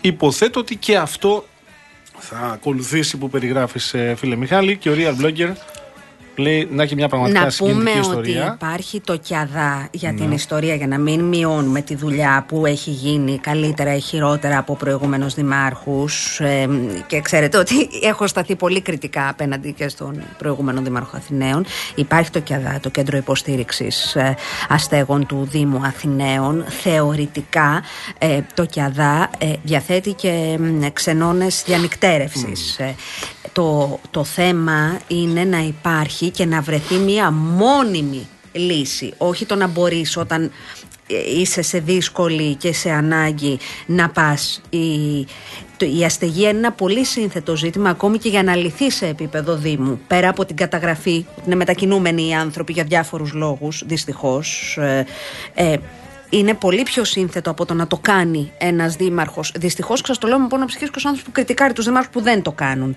Είναι πολύπλευρο ζήτημα και δεν χρειάζεται μόνο η καλή διάθεση ενός, η προαίρεση ή η πόρη από έναν Δήμο, χρειάζεται και η κεντρική πολιτεία. Πάσχουμε ε, λίγο εκεί. Τώρα. Πρέπει να λυθεί όμως. Απολύτως. Και είναι και πάρα πολλής κόσμος. Τώρα ακριβώς είναι ένα θέμα το οποίο το κάνανε παλιά και οι, οι τηλεοπτικοί σταθμοί και οι εφημερίδες και τα ραδιόφωνα. Εξακολουθούν να υπάρχουν άστεγοι. Πλάκα κάνεις. Όπως πολύ Κάνε σωστά βόλτα στο λες, κέντρο το είναι βράδυ. πολλοί οι παράγοντες που μπορεί να έχουν οθεί έναν άνθρωπο να είναι έξω και να κοιμάται, να περνάει τις νύχτες του εκεί και να υποφέρει. Και έτσι. αστεγία, Γιώργο μου, γιατί έχει μία σημασία να, ο, ένας κόσμος που δεν το, το, το έχει πλήρως. Φάσμα αστεγίας δεν είναι μόνο κοιμάμαι στον δρόμο σε ένα χαρτόκουτο. Φάσμα αστεγίας είναι μένω σε ένα σπίτι που δεν έχει για παράδειγμα ρεύμα ή νερό. Βέβαια, βέβαια. Υπάρχουν και αυτές τι περιπτώσεις. Έτσι. Και αυτές είναι πολύ περισσότερες. Σωστά. Και αυτές είναι και πολύ πιο μ, ε, κρυφές και υπάρχει και ένα ολόκληρο στίγμα το οποίο αμβλήνθηκε στην περίοδο της κρίσης και είδαμε κόσμο να πηγαίνει σε κοινωνικές κουζίνες, σε συσίτια. Η εκκλησία κάνει σταθερά μία δουλειά σε αυτή την κατεύθυνση. Καλό είναι να μην την κάνει κάνοντας face control. Ε, υπάρχει μεγάλη ανάγκη προφανώς και είναι και πολύ ωραία πρωτοβουλία το βιβλιοπωλείο των ε, αστέγων. Μακάρι να δίνονταν κίνητρα σε αυτόν τον κόσμο να επανέλθει με όρους αυτονομίας Συμφωνώ. στη ζωή του. Ένα χαρακτηριστικό. Βλέπω πάρα πολλά μηνύματα. Ε, αρκετοί φίλοι όπως η Ιωάννα, η οποία μπορεί να απογοητεύεται από τη δική μου τοποθέτηση και να συμφωνεί με τη δική σου σήμερα. Αλλά πάντα έχουμε πάρα πολύ Καλά, καλή δεν επικοινωνία. Δεν είναι, λέω όπως η Ιωάννα, η ο Real Broker, ένα α, σωρό άνθρωποι εδώ που μας τιμούν με την προσοχή τους. Ε, ε, είναι η συντριπτική πλειοψηφία έναντι κάποιων οι οποίοι για να κάνουν αυτό που θα το λένε οι Σάξονες mind game, να μπλοκάρουν, να μπλοκάρουν δηλαδή την Αναστασία ή εμένα, σε ένα διάλογο που έχει ανοίξει στην κοινωνία, καλός ή κακός έχει ανοίξει, σε ένα από τα θέματα εσχάτως που συζητάμε ως κοινωνία, επικαλούνται, προσέξτε τώρα, ε, επικαλούνται ε, ε, χαρακτηρισμούς για την εμφάνιση τη δική μου ή της Αναστασίας γιατί θεωρούν ότι έτσι θα μας μπλοκάρουν τη, σκέ- τη σκέψη Τα περί εμφάνισης είναι κυρίως σε μένα που είμαι κορίτσι. Για Ναι, τα ναι, ναι, κορίτσια ναι. έχουμε Ναι, συνηθίσει και να εδώ είναι και σχολιάζουμε. εμένα ένας εδώ που με χαρακτηρίζει όπως με χαρακτηρίζει εντάξει, δικαίωμά του είναι και είναι ακριβώς ενδεικτικό της ένδυας Της ένδυας λέγω. έτσι είστε κάποιοι άδειοι από μόρφωση γεμάτοι όμως μένος αυτό ξεπεράστε το να μάθετε ότι μπορούμε να συζητάμε άνθρωποι που διαφωνούμε μπορούμε να συζητάμε και έτσι, έτσι εξελισσόμαστε Να σου πω κάτι. το να Γιώργο. προσπαθείς να μειώσεις τη Γιάμαλη γιατί έχει μια άποψη που σε βρίσκει αντίθετο μην μιλάς εσύ γιατί αυτό ή γιατί εκείνο για τ' άλλο ή σε μένα Ή γιατί τότε; Ναι. γράφει εδώ ένας πάρα πολύ καλός άνθρωπος που λέει: Με έχει δει λέει, κάπου στην τηλεόραση και του θυμίζω μπασκίνα. Και γράφει: Να σε ρωτήσω σε ένα γλυκέ μου άνθρωπε, ευγενέστατε άνθρωπε, αν σου συμβεί χτυπάω ξύλο κάτι και δεις κάποιον άγνωστο μέσα στο σαλόνι σου, θα φωνάξεις αυτό που χαρακτηρίζεις όπως το χαρακτηρίζεις. Θα το πεις εκεί, θα σε παραδεχτώ. Που σε μάγκας και εσύ εξ αποστάσεως βέβαια. Αυτά λοιπόν είναι ένας τρόπος που κατά την άποψή μου έχει ξεπεραστεί εκ των πραγμάτων. Δηλαδή έχουν προχωρήσει. Είμαστε το 2024, συζητάμε άλλα θέματα. Καμία σχέση με αυτά που συζητάμε πριν από 10 χρόνια, πριν από 15. Να σου πω κάτι, κάνουμε αυτή την εκπομπή πέντε χρόνια. Ωραία. Μαζί σε τάκι. Ε, έχουμε ακούσει από ψόφους και καρκίνους μέχρι δεν ξέρω εγώ τι άλλο. Πράγματα τα οποία προφανώς δεν ισχύουν για εμάς, για τις προσωπικές μας επιλογές, για την οικογένειά μας που τρομάρωσαν στο και δημοκράτες ε, πολλοί και πολλές από εσάς και νομίζετε ότι ξέρω εγώ επειδή ο Παγάνης είναι έτσι, έτσι είναι οι κόρες του, η σύντροφός του ή οι γονείς του ή επειδή εγώ είμαι έτσι, έτσι είναι ο πατέρας μου, η μάνα μου ή δεν ξέρω εγώ Ναι. τι. Λοιπόν, εδώ υπάρχει ένα ζήτημα. Ε, θα σου το πω πολύ ειλικρινά, μιας και είμαστε φίλοι όλοι εδώ και τα λέμε. Εγώ στην αρχή στεναχωριόμουν. Γιατί έλεγα γιατί τώρα μου το είπε εμένα αυτός αυτό. Γιατί ξέρω εγώ σχολιάζει το μαλλί μου, τα νύχια μου, τα αυτιά μου, τα δεν ξέρω εγώ τι μου ή τις ε, επιλογές μου. Να σου πω κάτι. Δεν με νοιάζει καθόλου. Θα συμφωνήσω. Ε, Αν, αν άκουσες, χαίρομαι εγώ παρόλα αυτά γιατί η πλειοψηφία των μηνυμάτων είναι κανονικά, δηλαδή είναι επιχειρήματα. Ναι, ναι. Άμα το πρόβλημα του άλλου είναι ότι εγώ που τα λέω είμαι αριστερή και εσύ που τα λες ξέρω εγώ είσαι δεξιός ή εγώ που τα λέω είμαι κίτρινη και εσύ που τα λες είσαι πράσινος ή εγώ που τα λέω είμαι Είναι το- κοντή και εσύ που τα λες είσαι ψηλός και αυτό είναι το επιχείρημα. Ανακουρεύεσαι μωρέ Έλα. γλυκούλη. Η, επ- η αίσθηση της υπεροχής. Υπερέχω. Σου λέει υπερέχω έναντι των υπολείπων και άρα μπορώ και να μειώνω ή μπορώ να φερώ. Αυτό είναι το, χει- η χειρότερη παγίδα σε ένα λαό υποσυρρήκνωση είναι η αίσθηση, η βεβαιότητα ότι μπορείς να αφαιρέσεις κάποιους που δεν σου κάνουν. Από την άλλη, παρότι θέλω να συνταξιοδοτηθώ, όπως σας είπα, κουράστηκα. Κούρασε ο επαγγελματικός μου βίος. Χαίρομαι πάρα πολύ που εργάζομαι σε δύο μέσα που δεν έχει έρθει ποτέ κανείς από πάνω μου, γιατί προφανώς εργάζομαι. Δεν είναι το χόμπι μου εδώ κάθε απόγευμα να πίνω καφέ με τον Παγάνη. Είναι Ποτέ η δουλειά όμως, μας. Ποτέ. Ποτέ δεν έχει έρθει κανένα να μου πει: Κοίτα, κοριτσάκι μου, στρογγύλεψε το λίγο αυτό ή Ναι, το άλλο, γιατί κάντο λίγο μας αλλιώς. πειράζει εκεί, μας- Γιατί μας ενοχλεί. ναι, ναι. Χαίρομαι πάρα πολύ που κάνω τη δουλειά μου όπως την αντιλαμβάνομαι, πληρώνομαι για αυτή και δεν έχω κρύψει ποτέ την άποψή μου. Σε εσάς που δεν αρέσει, λυπάμαι πολύ, αυτή είναι, δεν έχω άλλη. Και σε εσάς που σας αρέσει, χαίρομαι που πορευόμαστε στην συζήτηση αυτή. Υπάρχει ένας κόσμος που δεν τον πιάνει πουθενά. Ε, εντάξει. Αυτός που έχει μικρόφωνο είναι πάντα ο κακός. Πάντα, πάντα. Τι να κάνουμε, ρε παιδιά. Κάποιος άνθρωπο. Υπάρχει, είναι πολύ κοντά η εποχή που τις ειδήσεις θα σας τη λένε λο- ρομπότ. Ε, μπορεί Και- επίσης να, τα- να τις βλέπετε τις ειδήσεις στο YouTube. Το κάνετε ήδη κάποιοι. Ναι. Ε, υπάρχει ένα ζήτημα και εκεί. Ε, εντάξει, θα, θα πορευτούμε. Τι θα κάνουμε. Προσαρμοζόμαστε. Εγώ οφείλω να επισημάνω όμως την ποιοτική διαφορά και την αύξηση των μηνυμάτων τα οποία έρχονται με επιχειρήματα. Δηλαδή, διαφωνώ, συμφωνώ ή αυτό ή ξεχάσατε να πείτε. Γι' αυτό, εκείνο για ή- το άλλο, για το τρίτο. Ναι. Προφανώς. Προφανώς. Λοιπόν, και εκεί εγώ μας θέλω και εκεί θα έρθουμε κάποια στιγμή. Αν δεν τα καταφέρουμε εμείς, σίγουρα θα το κάνουν τα παιδιά μας. Τι έφαγες σήμερα; Θέλω να σου πω ότι δεν έχω φάει ακόμα. Έφτιαξα μια Τίποτα. ομελέτα όμως το πρωί. Α, ε, δεν έχει φάει, αλλά έφτιαξε μια μελέτα το πρωί, το παιδιά. πρωί. Το πρωί. Εσύ τι έφαγες το μεσημέρι; Ε, μακαρόνια με κοιμά. Έχω Ωραίο. τάπερ. Απλό, κλασικό, σίγουρο. Ωραίο, με το Έτσι. μπουκοβάκι του. Δεν- δεν- Εκεί δεν χάνεσαι. Ε, Μ' αρέσει πολύ το μπούκοβο. Με το βάλω παντού και στον Τη αρακά. βελική βάζω τη μπούκοβο. κοιτάει. Τι, ωραίο. Ναι. Το μπούκοβο, παιδιά, το χειμώνα. Είναι μια οπτασία. Ψάχνουμε με τι να ταιριάξουμε τον Μπούκοβο, ε. το Ή πιάτο. σιράτσα στο τόστ ή μπούκοβο στα φαγιά. Στη ράτσα. Ο Μελέτα, τι έβαλες μέσα, λέγε. Κοίτα. Πόσα αυγά καταρχήν; Τέσσερα γιατί. Είσαι στη δίαιτα. εντάξει. Λίγο γάλα φρέσκο. Αλεύρι τυράκι. έβαλες; Όχι, Α, δεν όχι, βάζω. εντάξει. Δεν βάζω αλεύρι. Μη σου πέσει βαρύ. Βάζω γάλα, ναι. Ναι. Τυράκι, ούτε. Αλλά τι Τυράκι, καθόλου. τι τυρί; Τυράκι. Έβαλα. Κίτρινο του τόστι ή φετούλα. Γραβιέρα και φέτα. Α, δύο Και τυράκια. μπιμπεράκι, γεια σας. Απογειώθηκε. Δύο Ήταν τυράκια. καταπληκτική σου Τέσσερα παιδιά. αυγά, δύο Και τυράκια. έπεσα μέσα. και άφησα τη μισή. Ε, τι να σου κάνει, βρε Τη Γιώργο. φάει η κυρία; Την έχει φάει δηλαδή ήδη. Εντάξει. Υποθέτω. Καλό είναι αυτό. Ναι. Τι. Καλοχώνευτη, βρε παιδιά. Ε, αυτό όμως, με κρατάει Με εμένα. μια ομελέτα, επειδή δεν θα αντέξει, μετά τι θα γίνει, θα τσιμπήσεις κάτι; Κάτι θα, κάτι θα γίνει και σε αυτή την περίπτωση. Τι έχεις στο μυαλό σου, έξω ή μέσα; Μέσα, έξω. Θε Δεν να θέλω πάω φάω. εκπομπή και να πάμε για ένα φαγητό, βαγάνι, έλα Πάμε. τώρα. Άντε, πάμε να φάμε. πάμε να φάμε. Κάτι ρε παιδί μου, ένα, μια μπριζολίτσα. Ένα... Όχι, δεν μπορώ άλλο κρέας, φτάνει. Δε- ακόμα καλύτερα. Μια... Ένα ιταλικό. Μια Α, πιτσούλα. δηλαδή, όχι κρέας, θα πάμε να φάμε ζυμάδια. Ψάρι. Θες Να- ψάρι; Εγώ ναι, δεν ψάρι. ήθελα να σε χρεώσω. Αλλά άμα πληρώνεις. Ένα φαγκρί. Πάμε να Μεγάλο. φάμε ένα φαγκρί, μπράβο. Στο ωραίο. Ναι, δεν είναι άσχημη η ιδέα σου. Ε. Και μπαρμπουνάκια δεν με χαλάγαν καθόλου τώρα. Βρε Γιώργο μου, το εσύ και η μάνα μου με τα μπαρμπούνια. Ωραία λέμε. είναι παιδιά τα μπαρμπούνια, Και οι αλλά αυτά κουτσομούρες, τα αν δεν μικρούλια υπάρχουν μπαρμπούνια. κοκαλάκια εμένα μου δίνουν πολύ στα νεύρα. Τώρα, παιδί μου, τώρα Τα να κοκαλίνια χάμε. αυτά του μπαρμπουνίου. Τι; Τα βγάζει. Μακαρόνια με κοιμάκι η Και είναι Ιωάννα. και μια κοπέλα, δεν χρειάζεται γυαλιά πρεσβειοποίηση να τα βγάλει τα κόκαλα. Εγώ, είμαι, τι θα να σου πω που είναι καθαρίσω το ψαράκι σου. Άμα κερνάς, το καθαρίζω. Εντάξει, πάμε. λοιπόν, ο Ισίδωρος λέει μακαρόνια που κοβώνε. Δεν τρέπεστε, μωρέ. Υπάρχει. Όχι μπουκοβόνε, υπάρχει βάζει Κάτσιο είναι μια πέπε. συνταγή. Μπράβο, αυτή.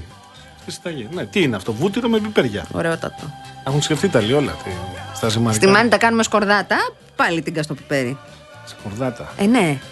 Δεν έχετε το άλλο που έχουμε εμείς στη Μεσσηνία, το βούτυρο. Το πετάς μες στο μπρίκι, πετάς και το. Όχι βούτυρο, είπα. Μπράβο. Λάδι, μάνα Το μου. λάδι. Το λάδι Αν με το έβλεπες τυράκι. βούτυρο η κυρία Καλλιόπη θα, θα έπεφτε φωτιά να μας Λάδι κάψει. με μιτζήθρα. Ναι. Λάδι, Στο μυζήθρα βρίκι. και τίγκα βούτυρο. Και τα Τίγκα πε- πιπέρι. Και το πετάς πάνω στα μακαρόνια. Έτσι. Εκεί να δεις. Και τσιτσιρίζει το λάδι. Ένα τελευταίο που θέλω να σας πω, άμα βρεθείτε στην Αρεόπολη και σας πούνε μακαρονάδα μανιάτικη με το αυγό από Το να πάνω, είναι ένα φάμε. ψέμα, δεν υπάρχει. Είναι δική τους εφεύρεση για να σας κοροϊδεύουν. Ποιο το. Αυτή η βλακεία. Ποια; Που είναι, ξέρω εγώ, τα μακαρόνια, τα σκορδάτα, αυτά Ναι. που είπαμε, με το λαδάκι, τη μυζήθρα, το πιπεράκι. Ναι. Και από πάνω χώνουν και ένα αυγό τηγανιτό και Ωραίο. σου λέει μανιάτικη. Δεν είναι αυτή η Γιατί δεν μανιάτικη, είναι; χωρίς το αυγό, Γιώργο μου. Είναι ένα ψέμα των εστιατόρων της Αρεόπολης. Γιατί; Δεν Εμένα μ' υπάρχει. αρέσει με το αυγό πάνω. Μια χαρά είναι, αλλά δεν είναι συνταγή μανιάτικη, παραδοσιακή. Είναι μετέπειτα, μεταγενέστερη. Είναι μέτα. Ναι, γιατί Φεύγουμε. Ναι, πάμε. Ο κύριος Τζιβελεκίδης ήταν στην κονσόλα του ήχου. Η κυρία Φράνσης Παράσχη ήταν στο τηλεφωνικό κέντρο. Ο κύριος Γιώργος Παγάνης ήταν στο μικρόφωνο. Η κυρία Αναστασία Γιάμαλη για αυτό το δύο ώρο που θα είναι και αύριο δηλαδή. Πέντε ντάν εδώ θα είμαστε. Έρχεται Γιάννης Μίτση για δελτίο ειδήσεων και έπεται Νίκος Μπογιόπουλος με την υπέροχη εκπομπή του. Εμείς τα λέμε αύριο εδώ πέντε ντάν. Τα φυλάκια μας, γεια σας.